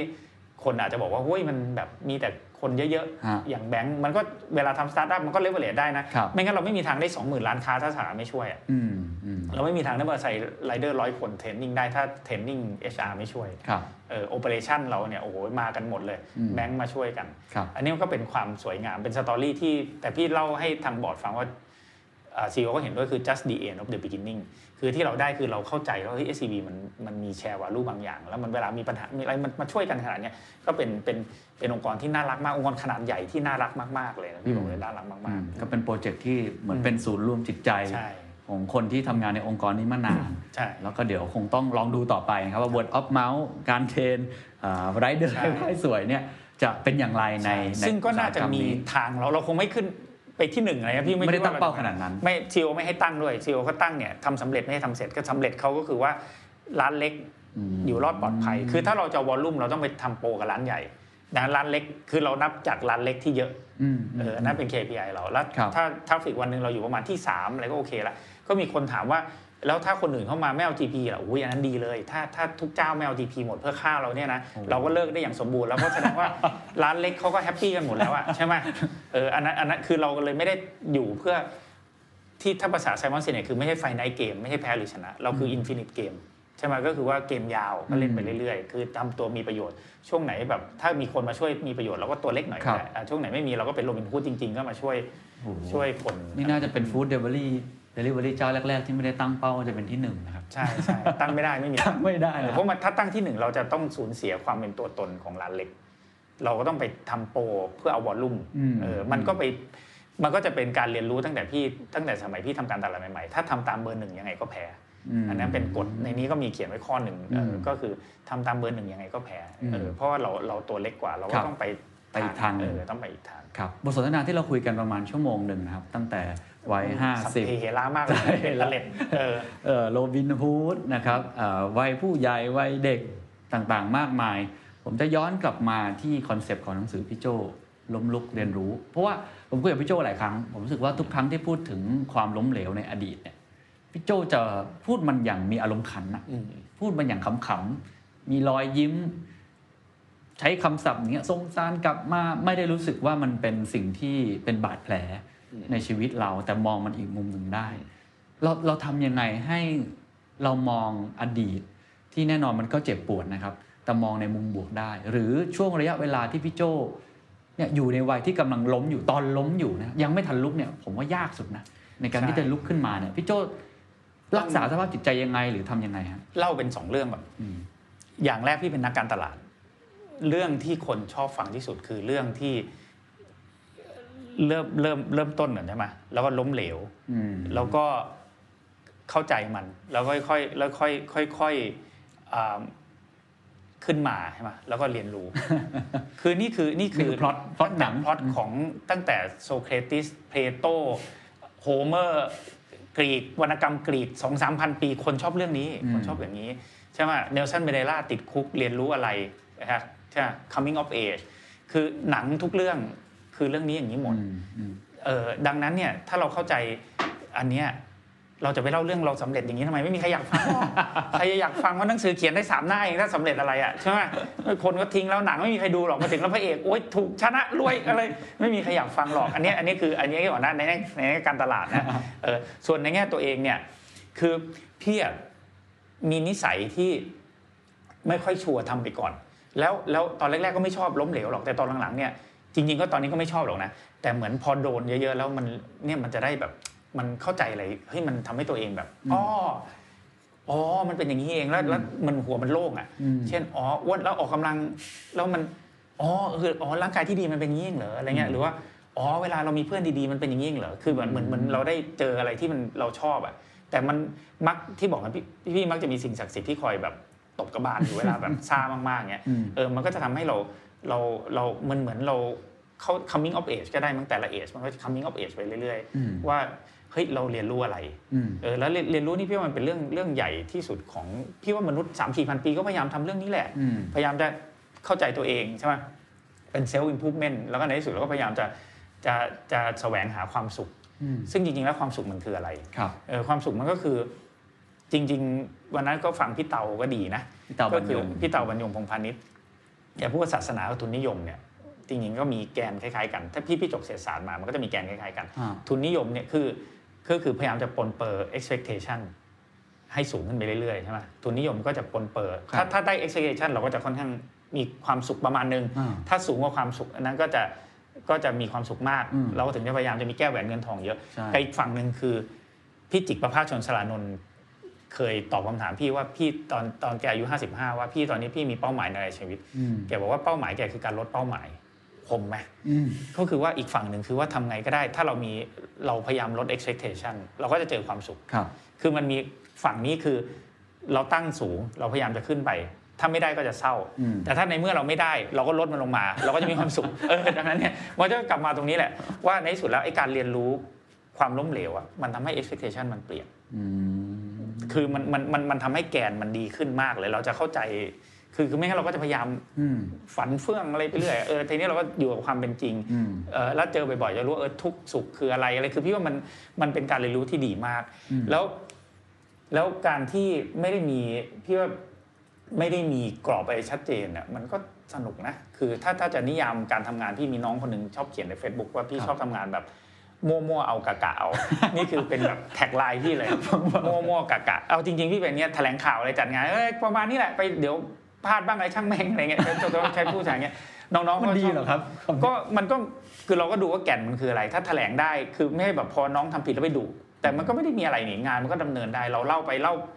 เล่าแล้วตะกุกตะกักบ้างมันก็ฮิวแมนดีนะคือจริงๆอ่ะพี่เลยเลยเป็นโอเวอร์เซนซิทีฟพี่เข้าใจว่าคนออเดียนอ่ะเขาไม่ได้แคร์เรื่องนี้เขาแคร์เรื่องไหนเขาอยากเห็นฮิวแมนเขาอยากเห็นเรื่องราวแบบนี้นี่เออใช่ไหมแล้วเราเอาตัวเองเข้าไปเล่าเนี่ยการที่เรายิ่งยิ่งที่พี่มีเรื่องเล่าเพราะพี่ไปล้มเหลวเยอะแล้วมันจะเข้ากับที่เคนถามเหมือนกันว่าคนก็เลยชอบฟังเขาไม่ได้อยากฟังพี่เล่าเรื่องสตีฟจ็อบส์ล้มเหลวยังไงหรอกเขาอยากฟังพี่นี่แหละว่าเขาอยากเห็นพี่ลูกพี่ตอนอ้วนๆแล้วพี่รอดได้ยังไงวะหรือว่าอ๋อพี่เคยแบบไปที่ทำงานนี้แล้วพี่แบบแพ้เออมันเป็นฮิวแมนอ่ะพี่ก็เป็นฮิวแมนเออแล้วเป็นเรื่องเราฮิวแมนก็ชอบคนที่เป็นฮิวแมนด้วยกันอะไรอย่างเงี้ยย้อนกลับมาครับถามเรื่องเป้าหมายเมื่อกี้เห็นพูดถึงการตั้งเป้าหมายในของพี่จิกอายุห้าสิบห้าใช่ไหมครับคือการลดเป้าหมายของพี่โจ้คืออะไรครับมีคิดไว้ไหมครับเออพี่จะเซนมากเลยนะไม่มีเป้าหมายเลยตอนเนี้ยเออเพราะว่ามันคือคืออะไรที่อยากได้มันก็ได้หมดแล้วอะตอนนี้ก็แค่ระมัดระวังคือรู้คือพยายามทำใจไว้ว่าวันหนึ่งมันจะต้องมีความทุกข์กับเข้ามาแน่ๆเพราะตอนนี้ชีวิตดีชีวิตดีเลยร่างกายดีใช่ไหมเออแล้วก็แบบทุกอย่างก็โอเคอะงานการก็ดีอะไรลูกเลิกอะไรก็ดีมันไม่มีอะไรที่ดีขนาดนี้หรอกวันหนึ่งมันต้องเจออะไรแน่ๆเออก็ต้องก็ต้องค่อยๆคิดไว้ว่าอย่าไปเหลิงอะไรมันมากอะไรเงี้ยเออแต่ไม่ได้มีเป้าหมายอะไรจริงๆที่จะฟังรู้เซนมากก็คือแบบคือแบบก็ก็ดีอยู่แล้วก็ทำไปเรื่อยๆเออไม่ได้อยากเป็นอะไรไม่รู้จะมีอะไรเออไม่ได้แต่ก็ไม่ได้เบื่อกับชีวิตไม่ได้เบื่อสนุกดีเออแต่ไม่ได้แบบอยากจะเปิดร้านนี่อยากจะทำอันนี้หรือว่ามีความฝันอะไรพี่เป็นคนที่ไม่มีความฝันด้วยนะคือฟังแล้วไม่รู้จะมีเป็นตัวอย่างดีๆกับน้องๆไหมแต่ก็แบบไม่ได้เป็นมีความฝันก็ไหลๆอ่ะพี่พวกปล่อยไหลอ่ะเพื่อไหลๆไปเดี๋ยวเจออะไรเดี๋ยวมันก็คือกะเกณฑ์อะไรมันก็เห็นเคยได้มั่วกะกะเออมั่วกะกะไปชีวิตสนุกดีอะไรเงี้ยก็จะเป็นก็ก็เนี่ยก็ไม่รู้ว่าแบบอาทิตย์หน้าหรือสองอาทิตย์จะทำอะไรใครชวนอะไรก็ไปเรื่อยอะไรเอองานก็มี Robinhood เอารู้ว่าเป็นงานอยู่อะไรเงี้ยใช่ป่ะแล้วมีมี เอ บี ซี ยังไม่เปิดอะไรเงี้ยที่เหลือก็ก็ใช้ชีวิตไปตามตามเรื่องตามราวชีวิตไม่มีเป้าหมายก็ได้เหมือนกันในมุมมองพี่โจก็เพราะว่าเพราะเราผ่านอะไรมาหลายอย่างผ่านอะไรมาหลายอย่างนี่มันทำให้ดีนะมันพี่ว่าเชื่อคนที่ผ่านอะไรมาหลายอย่างมันอาจจะตอบคำถามคล้ายๆพี่ว่าเออมันก็ชีวิตมันก็แบบนี้แหละก็ลองไปเรื่อยๆเออแล้วเราได้มองแบบตัวเองไหมครับเช่นแบบวัยห้าสิบห้าวัยหกสิบเราจะเป็นผู้ใหญ่แบบไหนมีอะไรที่ยังไม่ได้อยากไม่ได้ทำแล้วอยากทำอีกไหมมีมีอย่างเดียวเลยที่ที่อยากที่ฝันไว้และอยากทำให้ได้ก็คือว่าอายุหกสิบเจ็ดแปดสิบเนี่ยยังแข็งแรงเดินได้โดยที่ไม่ต้องพึ่งใครอะไรเงี้ยเออแล้วก็แล้วก็มีจิตใจคือคือร่างกายอ่ะมีร่างกายที่ดีจิตใจที่ดีมันก็จะตามมาเออพี่พี่อย่างเดียวเลยที่แบบพยายามจะเมนเทนร่างกายให้ดีเออเพราะเพราะมันน่าจะเป็นต้นกำเนิดทุกอย่างที่เหลือเนี่ยปล่อยไหลเดี๋ยวชีวิตมันจะทุกข์จะสุขจะทุกข์อะไรเนี่ยก็สุขก็อย่าไป สุขกับมันมากเดี๋ยวมันก็ทุกทุกมันก็เดี๋ยวก็จะเรียนรู้อีกเอาถ้าเจอความทุกข์เดี๋ยวก็ได้เรื่องมาเล่าอีกอ่ะเออมันก็อย่างนั้นได้เขียนหนังสือแล้ววะอะไรแล้วไม่เครียดเหรอครับกับเหตุการณ์บ้านเมืองกับความผันผวนกับวิกฤตโควิดวิกฤตนู่นนี่นั่นเครียดตอนนี้ดูซีรีส์ไม่สนุกเลยเพราะว่าการเมืองมันเข้มข้นมากแบบดูซีรีส์อ่านหนังสือยังยากเลยนะเพราะการเมืองก็ต้องวางบ้างมาอ่านหนังสืออะไรบ้างถามว่าเครียดมั้ยเครียดเออก็ก็พยายามจะแยกอ่ะไอ้ไอ้เรื่องเครียดๆที่ปัญหาอะไรที่แก้ไม่ได้ไว้คุยกันขำๆก็แยกไว้กล่องนึงที่เหลือก็ก็บางทีเครียดมากๆก็ก็วางมือถือไว้แล้วไม่ทำอย่างอื่นอะไรเงี้ยถามว่าเครียดไหมเครียดก็อาจติดตามข่าวเหมือนคนอื่นแหละก็มีความเป็นห่วงว่าทำยังไงมันถึงจะเป็นประเทศถึงจะคือประเทศเราแบ่งข้างมานานมากแล้วไม่ว่าจะข้างแบบไหนก็ตามตอนนี้เป็นเจเนอเรชันอะไรเงี้ยสมัยก่อนก็มีสองข้างเนี่ยก็หวังว่าเมื่อไหร่จะจะเป็นวันไทยแลนด์ได้อะไรเงี้ยเออซึ่งซึ่งยิ่งนานไปเราก็ยิ่งเราต้องการวันไทยแลนด์มากนะเพราะว่าคือประเทศอื่นเขาเป็นคือเวลาการแข่งขันเดี๋ยวนี้มันเร็วมากครับปีนี้ก็เร็วมากเออดังนั้นเนี่ยเสียเวลาไปหลายปีเราจะแพ้เขาแล้วมันจะมันมี consequence เยอะมากเลยแต่แน่นอนวันไทยแลนด์ก็เถียงกันได้อยู่ว่ามันคืออะไรกันแน่อะไรก็ก็คงไม่จบง่ายๆคำถามสุดท้ายแล้วกันนะครับพูดถึงเรื่องพี่โจเยอะถ้ามองยิงพี่โจก็เป็น girl dad ครับ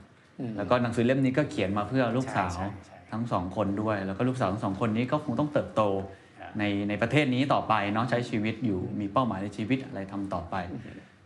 สิ่งที่อยากให้เขาได้ติดตัวไปมากที่สุดสมมติว่าจะได้สักอย่างหรือสองอย่างเองเป็น mindset เนี่ยซึ่งอยากให้เขาได้เลยซึ่งตอนนี้ยังไม่มีนะแต่ถ้าอยากได้อยากให้ลูกสาวมีเลยแล้วแล้วบังคับกันไม่ได้ด้วยนะคือวินัย เออคือวินัยเรื่องอะไรก็ได้เพราะพี่เชื่อว่าคืออย่างจะพูดวินัยอ่ะนำไปสู่อิสระ discipline คำ freedom ใช่ไหมคลิปโชเกะก็เคยพูดก็คือวินัยอ่ะคือถ้าอยากมีวินัยทางการเงินก็ต้องรู้จักออมอ่าเราต้องพยายามสอนลูกให้ออมเพราะว่าต่อไปจะถ้าออมแล้วจะจะมีจะมีเงินพอใช้ชีวิตอิสระได้ใช่มั้ยถ้าอยากมีวินัยด้านเวลาก็ต้องไม่ทำอะไรที่มันลูด TikTok ทั้งวันอะไรเงี้ยเออเราก็จะมีเวลาไปทำอย่างอื่นได้ถ้าอยากวินัยเรื่องเอ่อถ้าอยากมีไม่ถ้าโทษทีถ้าอยากมีอิสระเรื่องเวลาก็ต้องมีวินัยอย่างเงี้ยเออถ้าอยากอิสระทางการเงินก็มีวินัยทางการเงินถ้าอยากมีอิสระด้านอยากไปไหนก็ได้สุขภาพดีก็ต้องมีวินัยการออกกำลังมันก็มาคู่กันจริงมันมาคู่กันดังนั้นเนี่ยวินัยอ่ะคืออยากทำอะไรดิสซิปลินเนี่ยมันทำมันมันมันมันเป็นเซลฟ์อิมพรูฟเมนต์ทีละนิดเนี่ยทำดีวันละ ศูนย์จุดหนึ่งเปอร์เซ็นต์ นะรวมๆปีนึงก็ได้ตั้งเยอะละเออทำไมทำคือก็ตอนนี้ก็ไม่ได้ไม่ได้พยายามปลูกฝังอะไรเขานะแต่ถ้าวิชได้เนี่ยคือคือบางทีมันก็ต้องรู้ด้วยตัวเองอ่ะอย่างพี่ป่วยถึงจะเข้าใจว่าอ๋อวินัยการออกกำลังสำคัญมันทำให้เรามีอิสระเราเราไปไหนก็ได้โดยที่แบบไม่ต้องแบบป่วยนู่นป่วยนี่ดังนั้นเนี่ยก็คือถ้าถ้ามีถ้าอยากให้ปลูกฝังเขาได้คือวินัยครับนี่ฮะชีวิตที่เหมือนมั่วๆกะกะเอาของพี่โจ้จริงๆไม่ใช่พี่โจ้มีดิสซิปลินมาอย่างยาวนานถ้ามีวินัยถ้ามีวินัยทำมั่วๆกะกะซ้ำๆไปเรื่อยๆเนี่ยเราก็จะ พบกับ creativity วันนี้ขอบคุณครับขอบคุณครับขอบคุณครับ and that's the secret sauceถ้าคุณชื่นชอบ The Secret Sauce เอพิโซดนี้นะครับก็ฝากแชร์ให้กับเพื่อนๆคุณต่อด้วยนะครับและคุณยังสามารถติดตาม The Secret Sauce ได้ใน Spotify, SoundCloud, Apple Podcasts, Podbean, Joox, YouTube และ Podcast Player ที่คุณใช้อยู่นะครับและอย่าลืมติดตาม Facebook Fanpage The Secret Sauce เข้ามาติชมเข้ามาพูดคุยกับผมได้เลยนะครับ